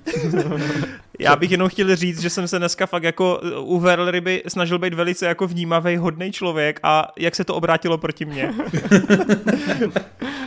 Takže tak. Eh, tak jo, hoši, díky moc za plodnou diskuzi. Eh, krásně jsme si ke konci věli do vlasů, to diváci mají vždycky extrémně rádi, teda kromě jedné posluchačky, která pravidelně nadává na to, že nejsme správní kamarádi, protože se neumíme uznávat a tak dále. To je ta nálada toho krída. To je pravda. Yes. Uh, bylo to dneska super, díky moc. Z dvou hodin jsou tři, takže fakt pecka. Jsem rád, že jsme si splnili náš předem vytyčený cíl. a, a uvidíme se a uslyšíme zase někdy příště. Pište komentáře, buďte na Hero Hero, ať máte dotazy přečtený a pošlete nám nějakou lásku, ať už eh, díky penízkům, ten crossover platí, ten cíl, plus samozřejmě lajčíky, pořádně tam dropujte lajky, je tam má, málo vždycky lajčíků na to, kolik je tam eh, views, jsou tam velký čísla teďkom, takže tak. Jo, ale a už přestaň mluvit to, René, končím, nazdar. Tak jo, čau, čau. čau.